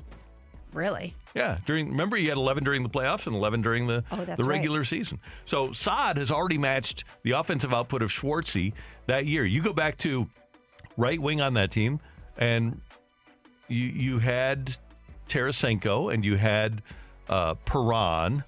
Boy, this is bad. I don't even remember. But I, I'm wondering if the right wing situation was as good, at least scoring wise. Andrew, you remember who the right wing for that uh, the 2018-19 Blues was? A bad memory here, but it'll it, it appears to be a stronger right wing situation now than it was in 2018-2019. Sorry, I was looking up Brandon Saad's career stats. I wanted to see how what his career high for goals in a season was. And it was 2015-16 in Columbus. He had 31. But right now he's at 11 with the Blues and for the past couple seasons when he was with Chicago, we're looking 23-21 range. He could easily surpass that. There's no doubt. I think we're going to see a, a better Brandon Saad in totality this season than we saw in Chicago. Yeah. So it it might be this might be even a more talented team than the one that the Blues won the Stanley Cup with in 2018-2019. Are you still looking at the? I'm, I'm supposed to have this memory. The lines. Let's see. The li- the fourth line was even. Barbashev, uh, Sun, Sonny, Sundqvist and Steiner. and Steiner. So I'm thinking of the number three right wing on that team. So we had Bozak, Maroon, and Thomas was a line. Oh, Thomas, for a was- little bit. Thomas was your, your That's right, because he wasn't a, a center exactly during that season. So. So there you go. So yeah, they can be better, no doubt about it. That's Michelle. That's Andrew. I'm Randy. Coming up next, It's signing day in college football. How big of a day can this be for Mizzou? Unusually big. That's next on 101 ESPN. We're right back to the Karraker and Smallman podcast on 101 ESPN. Opinions matter. Time now for today's big thing with Karraker and Smallman on 101 ESPN. Brought to you by Together Credit Union, here for St. Louis, here to help you achieve more with your money.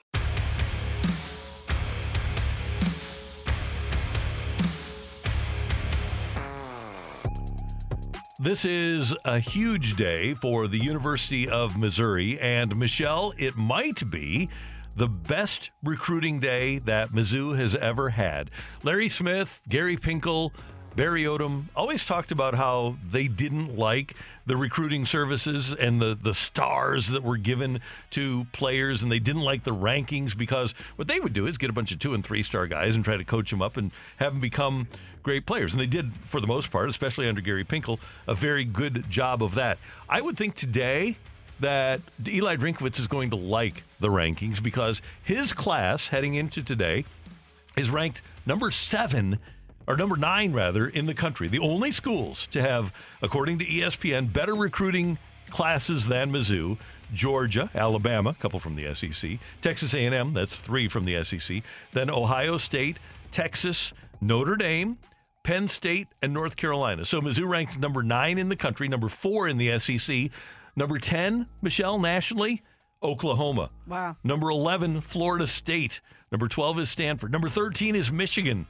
Uh, number 15 is Clemson. Missouri having better recruiting years than those programs. Then Clemson, that's shocking. And job well done to Eli Drinkwitz. If at the end of the day, that's what we're looking at. Because I believe last year, Randy, Mizzou was number 11 in the SEC and 27th nationally. But that's what's going to have to happen if Mizzou really wants to be a team that becomes a force to be reckoned with in the SEC, is you've got to win the recruiting battle. Clearly, you still have to coach players up and do what you did before. But when you make the improvements that you did to the South End Zone project and you hire a guy like Eli Drinkwitz, you don't you don't just want to be a good team in the SEC. You're putting the resources in necessary to your program to be a great team and be able to compete in the SEC. And you can't do that without the talent. And obviously, the the big catch for the Tigers is Luther Burden out of East St. Louis, the wide receiver. But they also have uh uh, gotten a commitment this morning from Sam Horn. He is a four star quarterback out of Georgia, and the Tigers beat out Georgia for his services. Mekhi Miller is now officially a Tiger from Overland Park, Kansas, from Blue Valley North. He is a terrific performer. Uh, they really needed to work on the lines. Jalen Marshall, a 6'5, 275 pounder out of St. Thomas Aquinas in Overland Park, Kansas. He joins Mizzou. Valen Rickson, a, uh, 6'6, 280 pound uh, offensive lineman out of uh, St. Rita in Chicago. He is on his way to Mizzou and many other signings today for the Tigers. Isaac Thompson, uh, linebacker out of SLU High, 62205. He has sent in his letter of intent. And so the Mike Jones product, Mike Jones coaching up linebackers, you like to have that at yeah, Mizzou. you, you absolutely do. So congratulations to all of those players that are making their choices today. How many times do you think in the future that we're going to talk about Horn to Burden? If you're a Mizzou Oh. football fan, how exciting is that? Yes, of course, you want talent on any aspect of your football team, but to know that you've got Luther Burden and you've got a quarterback from Georgia that is choosing Mizzou over Georgia, those are two pretty important pieces of the puzzle. Yeah, and what they need to do now is make sure that their lines are good because they did get trampled defensively for the first three quarters of this season. They found their run defense later, but they need guys on the defensive side of the ball. And clearly, if you have Horn and you have Burden and you also have a four star running back making his way to Mizzou, you better have an offensive line for those guys. So I don't want to be a downer, but can I bring bring up something that popped into my head as we're having this conversation? Eli Drinkwitz clearly doing well so far in his tenure at Mizzou. Mm-hmm. He's a dynamic personality. Players love playing for him. He this season not exactly what Mizzou ultimately wants from him, but in what he did during the pandemic year far exceeded expectations. Still going to a bowl, by the way, so it's not it's not as if he had a bad season by any means. But mm-hmm. Mizzou's hoping for more, right? They want the program to be on a different plane. But with a recruiting class like this, I keep thinking this just push pushes Eli Drinkwitz up further on the list of names for bigger programs to come and poach him? Well, two things. Number one, if they're interested in him, that means he's winning. Right now, he's 11 and 11. So he, he needs to win. And if he's good enough for somebody to come and get him, then that will have been fun for Mizzou fans. More fun than we've had recently. The other thing I have is when you look at the next five years, Michelle, if Saban leaves Alabama, maybe they would come after a guy like Eli if he wins big in a couple of years. Or maybe Dabo goes to Alabama, Clemson comes after Eli. Could be. Or if Dabo has a bad year and gets gets whacked. Notre Dame has Marcus Freeman. He's 35 years old. He's going to be there for the foreseeable future. Ryan Day, that that's just not a spot for Eli. Eli, I think if Eli leaves, it's going to be south and east of St. Louis and Columbia. Oklahoma, their guy's going to be there for a while, Brent Venables. USC, they got a 10 year, $100 million contract. Michigan, I don't think that's a spot for Eli. I'm looking at the legendary programs in football that you'd want to leave Mizzou for. Texas, maybe Sarkisian will get fired in the next couple of years, but he's got one of the top five recruiting classes in the country. Plus, he got the transfer quarterback. Uh, you've got. Uh, and he's early in his tenure. Yeah, a- after one year. Right. Tennessee, Mizzou's just as good as a program, even though Tennessee has won a championship. Mizzou's as good a program, better facilities now. Yeah, that seems like a, a lateral move. Yeah, LSU has a guy ten years, hundred million dollars. Yeah. Uh, Miami is Eli and what, Cristobal, 10 years, what, 80, 95 million, right? Uh, Florida State, maybe they fire Norvell quickly. But if they do fire Norvell, uh, again, that's a, as Jimbo showed, you can win a national championship there. So maybe Florida State would be intriguing to a guy like Drinkwitz. My point is Auburn, second year coach, and Bryan Harsin. Uh, how far down the road do they go with him? Florida, first year coach. Georgia, Kirby's not going anywhere. Clemson, Dabo theoretically isn't going anywhere. I don't know that there are many schools that are going to be making moves quickly. And like you texted me last night, it is the cycle. But hopefully, this program, which has superb new facilities, a lot of people paying a lot of money. He's making good money. They're paying his assistants good money. You can recruit to Mizzou now. Hopefully, he'll turn it into a program where he'll want to do what Gary Pinkel did and stay for 15 years. That would be amazing. And we got worried about Gary Pinkel when Michigan came calling, when Ohio State came calling. We got worried about Gary Pinkel leaving, and he was loyal to Mizzou. Hopefully, you have another guy that's loyal to Mizzou. You just know that even though those programs have seemingly the guy in place, that it's the cycle of college football. There's always a scandal. There's always some movement, some major coaching movement. And even though Eli Drinkwitz is not on the same level as a lot of those guys that you just mentioned or those programs, I'm just saying his name is going up the Yeah. list. He's certainly someone that I think you could sell to your fan base. Definitely. I think it really benefits Missouri. And by the way, you've, you've got to still play the game, but it really benefits Mizzou that recently all these guys have gotten these 10 year contracts for tons of money because schools are going to be much more reluctant to whack a guy after two or three years when they have seven years and $70 million left to pay. That's true. But I, I say that's true, but then I also think these these institutions have no problem with dead money, clearly. No, but 70 million is a lot different than 12 million, though. Yeah, that's true. So we'll, we'll see. But, you know, bottom line is if he's desirable for a blue, blue blood school, that means he's been winning. And that means we've had fun watching Mizzou football. And Eli will join us here at 945 here on 101 ESPN. Next up, we want your mic drops and your texts. What do you wish baseball would do now that happened more often in the past? That's coming your way with Karraker and Smallman on 101 ESPN. We're right back to the Karraker and Smallman podcast on 101 ESPN.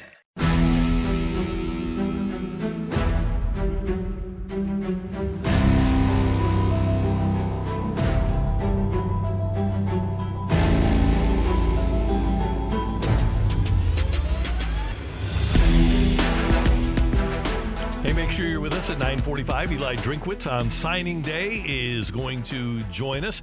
By the way, 2022 National Signing Day, Year of the Tiger is what they're saying at Mizzou Football's Twitter page. We want to know from you, what did you like about baseball in the past that we don't have now? What do you wish baseball did now that happened more often back in old-timey days? Not old-timey days like the 1940s and 50s, but in the 1980s and 90s and 2000s. We have Text 65780, and we invite your mic drops as well with the Rhino Shield mic drop feature on the 101 ESPN app. And Michelle has the text machine rolling. Part of our conversation earlier in the show, Randy, was about how a lot of great players, Hall of Fame players that we watched in baseball in years past would not even get a look today. One person that you mentioned was Albert Pujols. Yeah, 13th round pick. And I know of at least one team, the Giants, that had taken him off of their board because he was overweight and he, he was kind of a lumbering player. And what a scout from the Giants told me is, hey, congratulations to the Cardinals. They saw something in that swing that I sure didn't see.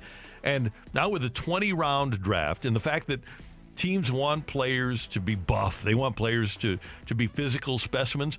I wonder if Albert gets drafted if he's in the 2022 draft. I bet he doesn't. From the 314, I'm a data analyst by trade. Albert Pujols never gets a chance early on because data can't factor in work ethic and jumps in performance due to it. I think that's exactly right. And the Cardinals were able to take advantage of that. Now, we do have a, a 20 round draft, but I have to believe that things change. You might not take that gamble with a 13th round draft choice in a draft now where you know you're only going to be able to draft 20 players rather than 40 or 50. From the 618, I miss small ball. You don't see much, if any, of it now. There are literally players that don't know how to bunt. Danny has told me that uh, he, he, went to Mike Shildt one time and said, Hey, why didn't you bunt in that situation? And Shildt said, Because the player can't bunt. He doesn't work at it. He doesn't really want to bunt. Everybody wants to hit home runs. And it's hard to play small ball if the guys are incapable of it. And I, I am 100% on board. We are syncopado, you and uh, the, the, the texter and me. I want to see more small ball and more speed too. But is it fair to say that of players if they're probably not being coached that way when they're coming up, Well- right? It's probably not even things that are, are being instructed to them. No, but that's something that at the minor league level that you could institute as part of your style of play. And I know it's more difficult to bunt now because guys are throwing 98 up in the zone, but you can at least try. And players don't want to do it because it's not a place where you can make a ton of money. From the 618, I miss good hitters, not home run hitters, but good hitters. The shift works now because batters can't hit the other way. Teams would stop the shift if a guy could consistently hit the other way. So that's what I miss good hitters. You remember we had Tim Kurkjian on, and I said, How would Tony Gwynn handle the shift? And he laughed. He said, Tony Gwynn would hit 400 against the shift. If there's a hole, he's going to find it. And Michelle, to that point, this year, let me do a quick count for you 1, 2, 3, 4, 5, 6, 7, 8, 9, 10, 11, 12, 13, 14, 15. There were 16 players, 16 players in Major League Baseball that hit 300. From the 573, can players today just hit the ball? The striking out is just mind boggling. it's a three true outcome offensive game. It's a home run, it's a strikeout, or it's a walk, and it's boring. It is so boring. And I talked about this earlier. You, you look at guys who were great in eras past, and they took pride in not striking out. And now it's not. There's, it's just part of the game. It's Yeah. not even a negative at all. Um, how about this one from the 636? I love this one. I missed the complete game pitching or just anything past the fifth inning. This is another aspect of analytics because regardless of how physically able you are as a pitcher to throw 110 or 120 or even 130 pitches, they don't let you, they being the baseball hierarchy with analytics, they don't want you to pitch to a team a third time through the order because they believe that if they use three or four relievers that they're going to have a greater level of success. What it does though is it wears down your bullpen by the end of a season. Also, with guys just throwing gas now, you don't want to put that much strain on the arm. No. And another problem uh, is the people that are taught in baseball camps at the ages of 9, 10, 11, 12, 13 to use max effort. Those guys throw 100 miles an hour and then they literally need to recharge their batteries for 35 or 40 seconds to throw 100 again. So that's one of the reasons that we have so much time between pitches is that physically those pitchers are incapable of throwing 100 if the 15 second time limit for pitchers, which is in the rule book, is implemented by umpires. This is a question from the 314. If somebody went against the grain and decided to scout and develop players like they used to, and they had success, do you think analytics would slowly dwindle away like they need to? No, analytics is here to stay. But I do believe that there would be more balance, that there would be scouting and appreciation of the human factor the, in baseball. I don't think that analytics is going anywhere, and there's a lot of good things about analytics. It's a wonderful tool. My issue is that it happens, it appears to be the be all and end all. Another question from the 618 Are we at a point where future managers and scouts won't have any gut feelings or intuition on players because they grew up in an analytics era ball only? It's a great point. That is. I think so. I I would think that they probably won't even bother with people. Like Billy Beane, the general manager of the A's, when he was their general manager, wouldn't watch games. He would drive away from the stadium. That it wasn't just a thing in Moneyball. That was true. That he didn't want to watch the players play because he just wanted to rely on the statistics. And I believe that managers won't even bother with looking at a player. He's just going to look at a computer screen or a page and say, okay, here's what I'm supposed to do. This is my paint by numbers conclusion. How sterile. Yeah, but that's, can you imagine working for somebody who only based what they felt about what your capabilities were on numbers? No, that would be so frustrating as a player. And there's so many things that you can't quantify with numbers. How do you quantify some of the things that we've seen out of Yadier Molina in analytics? You cannot do it. No. So you mean to tell me if you don't if we're removing that aspect of the game, it's going to be a far less entertaining product because you're going to be missing out on a lot of talent. And I also think to the point about managers growing up in an analytics era and not relying on gut instinct, uh, Tony La Russa can look at somebody and be able to read them because he's had years of reading players Mhm. and because he has the data points needed from games past knowing I trusted this guy and it didn't work out for me, etc. There has to be a marriage of both, but if managers now are coming up and the only thing that they've learned or the only way that they've found success is by the numbers, I mean that aspect of the game might as well be gone. And many times managers are hired because they're pliable, because they agree to do what the front office tells them to do in terms of putting together a lineup or taking out a pitcher after six innings in the World Series or in the sixth inning of the World Series because they don't want him to go through a lineup a third time, even though he's dominated them. Managers now are serving at the pleasure of not just general managers and owners, but entire front offices. There's been a massive power shift. Before, what a manager brought to the table, someone like Tony La Russa, was his experience and was what he has been able to collect the information and and the instincts and the the tactical things needed. All of that was what made a manager so valuable. And now the front offices are the ones that hold all the power because they have the numbers and they're going to make the decisions. That when they go to hire a manager, they're not looking for experience. They're looking for something else. And Michelle, along those lines, when Tony La Russa and Joe Torre and Bobby Cox all retired, they were all making more than $5 million a year. There will never be another $5 million manager because of what you're saying. The managers aren't managing anymore. And it's a way to save money. It's a way to save $4 million a year. But the front offices are telling the managers what to do. The- There is no real responsibility for a manager unless a team loses and then you've got a scapegoat. That's true. Man, that's sad. Yeah. You're you're just you're looking at a an era of baseball where the front office is likely going to be one of the faces of the franchise, right? right. It's not the manager anymore. I, I'm glad that uh, the the data analysts are listening and talking about what analytics do and don't do. Because, anal- like I said, there are numbers that are really good. The the Rapsodo uh, film, the the data that pitchers get on spin rate, all really good and really important. Although that did lead to the stickum, but pitchers can make themselves better by using analytics and modern technology. My point is, is that I, I don't think baseball should be driven by that. What'd you call it? Uh, analysis or paralysis by analysis? Paralysis analysis? by analysis. Yes. Yeah, no doubt about it. That's Michelle. I'm Randy. Coming up, you're killing me, Smalls, on 101 ESPN. We're right back to the Karraker and Smallman podcast on 101 ESPN.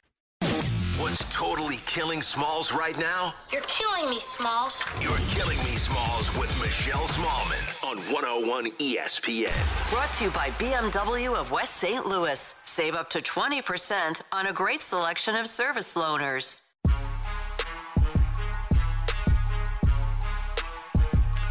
It is time for. You're killing me, Smalls. A big night in the NBA last night, Randy, and historic night in the NBA last night. It was the Warriors and the Knicks at Madison Square Garden. Steph Curry heading into this game, he only needed two three pointers to pass Ray Allen's all time mark. He got the first one within two minutes of the game, and then at 7:33 in the first quarter, here's what happened. Alec Burks guarding from the start. Wiggins again. Here's Curry for the record. It's good!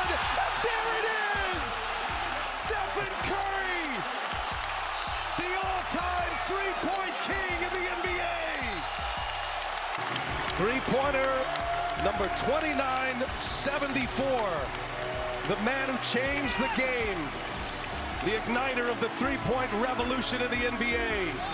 And now he stands alone at the top of the three-point list. Bang! He got it! he ended up with five three pointers on the night, so he extends his career total to 2,977. He also had 22 points, by the way. The Warriors defeated the Knicks 105 to 96. And after the game, it was obviously all about Steph. It was really special. Ray Allen and Reggie Miller were there to present Steph with a special 2,974. That was the number on the jersey. Steph, before we let you go, I know that Ray Allen and Reggie Miller are both right over there behind you. Can we just see what, what they have cooked up here for you? What uh, Yeah, bring, so- will you bring them in? They got uh, they got their jerseys right here, obviously. And then, what's that? Come on in. T- tell them to come on in here. Let's Yeah, hear gotta come on in. So this is this is pretty special, man. I've been thinking about this number for a long time. I even got it on my shoes. So uh, basketball history, this is pretty special. Um, I mean, like I said, these two, you know legends. Uh, I watched them, watched them growing up and understood what it meant to shoot the ball because of them and my dad. And um, full circle moment, man. I'm just I'm blessed, blessed for sure. And a moment like that deserves an appropriate venue. And it was so cool that it was at Madison Square Garden. And a lot of people look at the moment in Steph's career where he really kind of announced himself as a star back in 2013 when he had 54 points against the Knicks at MSG. And he talked about what it was like to be in that venue for this moment last night. It's kind of crazy to think growing up around the league, watching my dad play, uh, my family, you know, going to old Hornet games and, you know, having big dreams about, you know, shooting the basketball and, and one day hopefully playing on this level.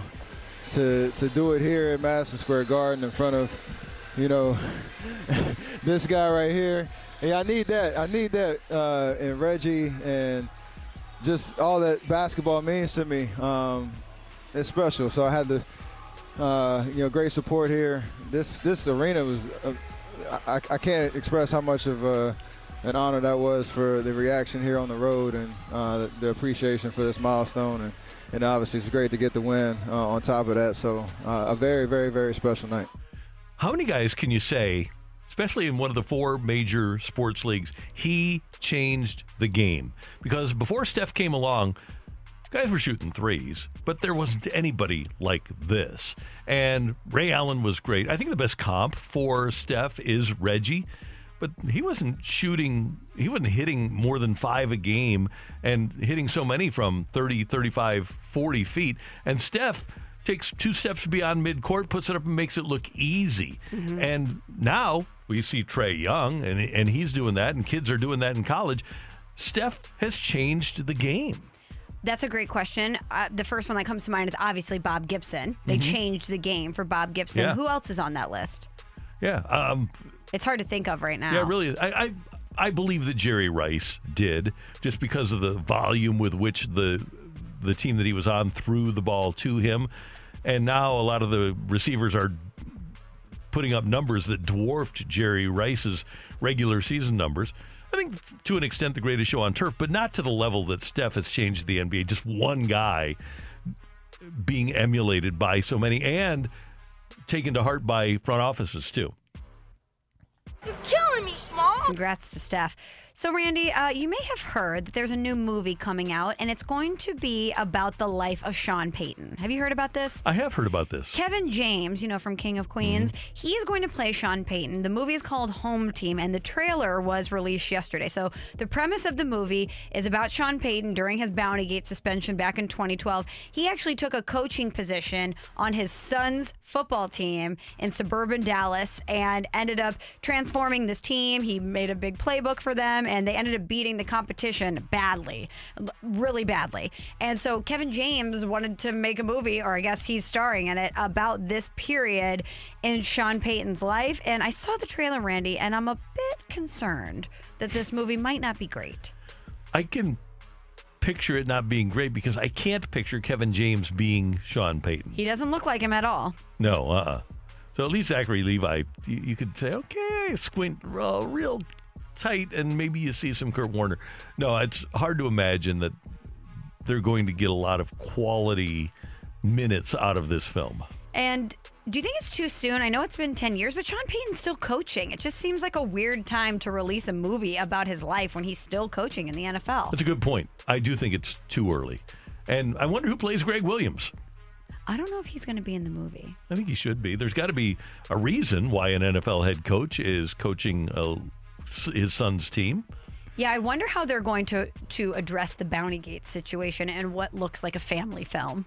Right. And I wonder if maybe Sean Payton, because there are no rules, especially in Texas Little League football, I wonder if there are any bounties that uh, the Sean Payton team puts on the opposition. You know, I, I'm going to go ahead and say no. Darn it. I don't think so. Probably not in a, in a kid's The film. movie looks so bad. That, thank you, Andrew. I it was looks trying to be polite. so it does bad. look good. It looks like a streaming s- streaming service movie Which it for is. It'll be out on Well, Netflix. yeah, then, then that checks out.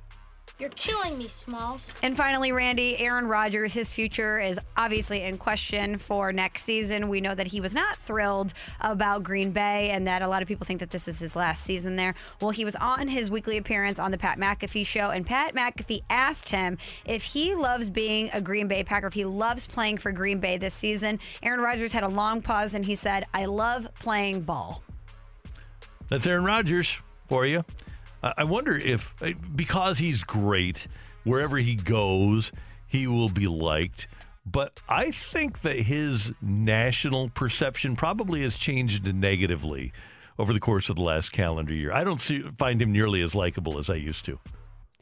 But that kind of happens with everybody, right? The more you get to know someone or the more people reveal of themselves, the less we like them. Well, what about Peyton Manning? What about Kurt? I don't know. I think Kurt was in a different era, you know, with the Yeah. social media stuff. Peyton Manning, too. Peyton Manning is very good. Peyton Manning lets you see what he wants you to see. He's very good at protecting himself. I like Eli better in retirement. I actually do, too. I like Eli a lot better. Yeah. But Aaron Rodgers has shown his true colors. He's just an incredibly selfish individual. And it's, it's just not a good look for him. But he likes playing ball. Yes, he does. Thanks, Michelle. You're welcome. Coming up next, Eli Drinkwitz on signing day on 101 ESPN. We're right back to the Karraker and Smallman podcast on 101 ESPN. Time now for the crossover on 101 ESPN. One, two,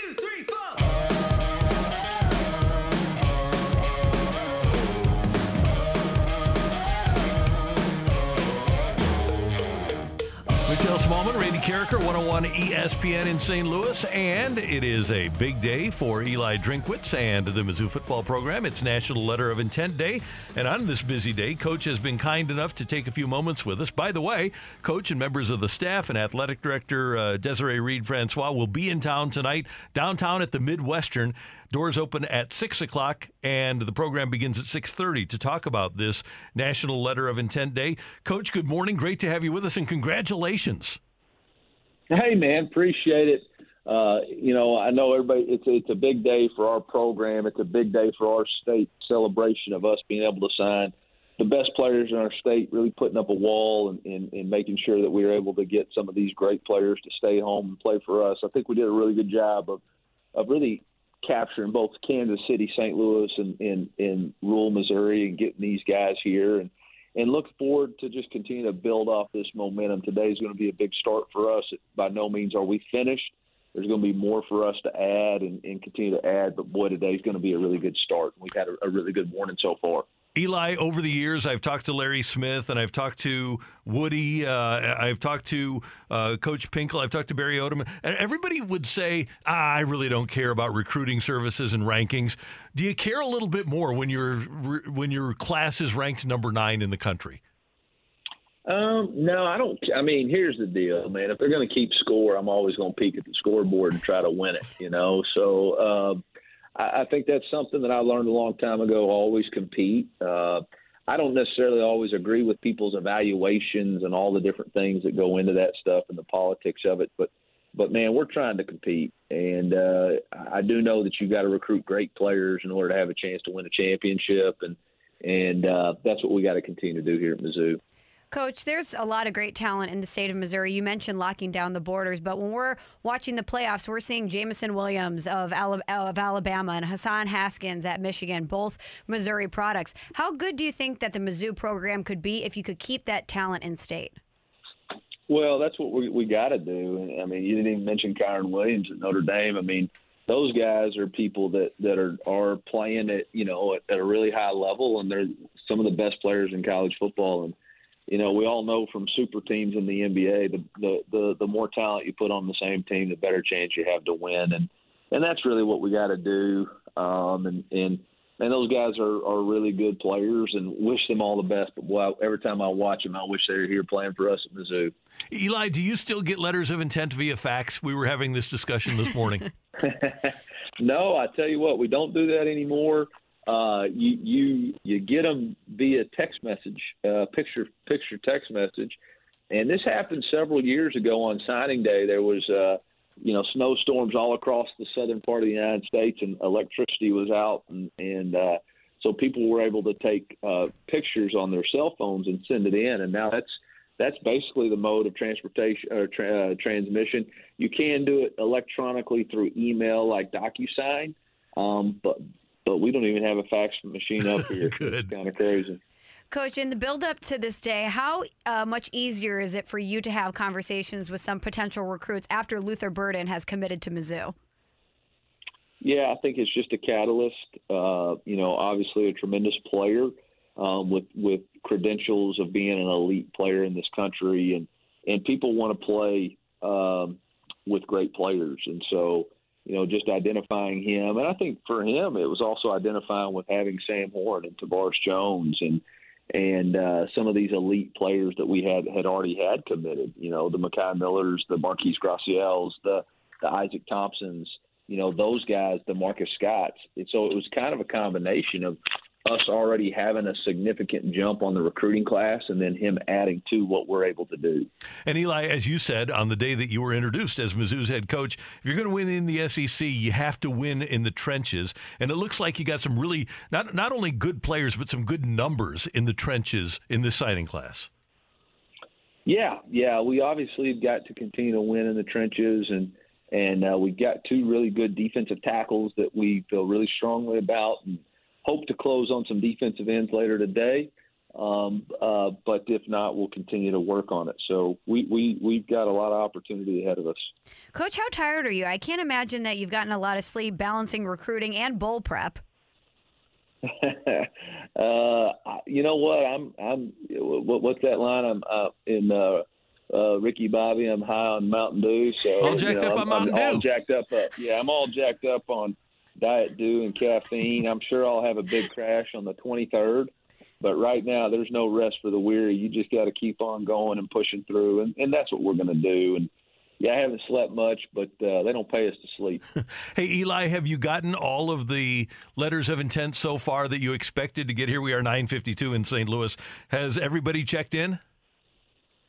Yeah, we've got the ones that we've expected, and like I said, we've got a couple of people that are going to be announcing throughout the day, and don't know where they're going to go yet. So you know, those are the ones you got to hold your breath on. And and uh, I broke out the old uh, lucky gold sweater uh, today to see if we can't. Uh, you know, st- steer a few back. You know, And I, I wanted to ask you uh, obviously, the transfer portal is absolutely wild. How much do you recruit the transfer portal now? Because that's something you, you finish recruiting season, you get all of these letters today, and you have to go right back and recruit guys that have played college football and that are available. Yeah, it's a combination. You want to always start with the foundation of recruiting the guys, uh, high school players first, and then you'll supplement your roster based on the attrition. You know, we've had several players decide that they wanted to go pursue opportunities elsewhere via the transfer portal, and I'm sure we'll have a few more. Uh, and so when we have that, then um, you know we'll look to fulfill those roster spots with with uh, uh, the transfer portal. Coach, I know today you're focused on National Signing Day, but as we look ahead to the bowl game versus Army, what have you seen so far from them? How are you going to defend that triple option offensive attack? Well, you got to start with being assignment sound and disciplined on defense. You got to play physical at the point of contact. Uh, you can't, you cannot let them have three yards of pop. Otherwise, they're just going to continue to eat away the clock and gain first down. So we're going to have our hands full. We've got to play uh, really physical at the point of contact, like I mentioned, in assignment sound and disciplined, and, and uh, it's going to be a tremendous challenge for our football team. Uh, but uh, you know, our football team is hungry to prove that we can play at a high level and and uh, a quality opponent. It's going to be us versus uh, the USA. You know, when you're playing in the Armed Forces Bowl versus the United States Armed, you know, Army, uh, it's going to really be us versus everybody. So got to got a real challenge on our hands. And a couple more things for Eli Drinkwitz, who's going to be in town tonight at the Midwestern downtown. 6.30 is when the program begins. Doors open at 6 o'clock, just down the street from Busch Stadium. Eli, first of all, last year you had the ability to go to a bowl game, but COVID knocked it out. How cool is it for you that you'll be able to, as a head coach, take Mizzou to a bowl game? You know, when I took this job, um, there were a lot of people who told me all the negatives about the job, and and we were in probation, we were down on scholarships. We don't actually finish probation until January, and for us to be able to qualify for back-to-back bowl bowl games uh, in the face of a lot of adversity, whether it's COVID, whether it's uh, uh, pro NCAA sanctions, whatever it is, uh, you know, there's a sense of of laying the foundation and and having the right stuff to build on. To be able to sign back to back, you know, top recruiting classes that have ever signed here, I think it just shows that the trajectory of the program is going the right way. I know everybody wants it to happen a lot quicker, and believe me, so do I. Um, and there's been good days and bad days, but at the end of the day, we are moving in the right direction, and I and I can't wait to continue to build this program. And that leads right into what my final question was going to be because you do have the number nine recruiting class in the country. Uh, I know that the Blue Bloods, there's been a lot of changes among coaches in the Blue Bloods, but when you have the back to back recruiting classes like this, do you feel the program reaching that big time status? Well, the reality of it is, you're going to have we're going to have to put four of these recruiting classes uh, in a row in order to, to get to the same area that some of these other schools are. But we're in the conversation. Uh, I'm not sure if we're ready to go toe to toe with them just yet. But in back-to-back years, we've been we defeated the, the defending national champs uh, in LSU in our first year. Last this year, we were able to beat the SEC East champ from the year before. Um, so we're we're going toe to toe with some of these guys. We just got to create more consistency and depth. Coach, you're the best. Thanks so much for the time. We appreciate it. And We'll see you tonight downtown St. Louis. I know you got a busy day, so we really do appreciate it. M I Z. Z O U. That is the coach of your Missouri Tigers, Eli Drinkwitz, the number nine recruiting class in the country. And Michelle, the thing is, number four recruiting class in the SEC. Incredible. Congratulations Yeah. to, to coach and to the entire program. Great job by Coach Drinkwitz. And you can just go to MizzouTigers.com and get information about tonight's get together at the Midwestern in downtown St. Louis. You'll have Desiree Reed Francois there. You'll have Coach Drinkwitz and assistant coaches taking the podium to talk about this recruiting class. And Luther Burden has signed now. He's on his way to Mizzou, along with a lot of other really good football players. Sam Horn, the quarterback out of Georgia. Mm-hmm. Horn to Burden, a lot We're over the to hear course of the next a, few a years. whole bunch. That's Michelle. I'm Randy. Danny Mack is coming up here on 101 ESPN. Great job today by our producer engineer, the one and only Andrew Marsh. Thank you, sir. Thank you, Randy. And Michelle, this was fun. It was actually fun to watch you today because you traversed this entire situation essentially without your laptop because you forgot your charger. I did. It was a, a rookie mistake. I'm a noob, and I won't let it happen again. But I'm glad that we were able to make it to the finish line without my computer. Now I know what you get to get you for Christmas. a charger. That's right. That's Michelle. I'm Randy. For all of us, we thank you for tuning in, texting in, and being a part of the show. Till tomorrow morning at 7. Have a great day, St. Louis. That was the Karraker and Smallman podcast on 101 ESPN.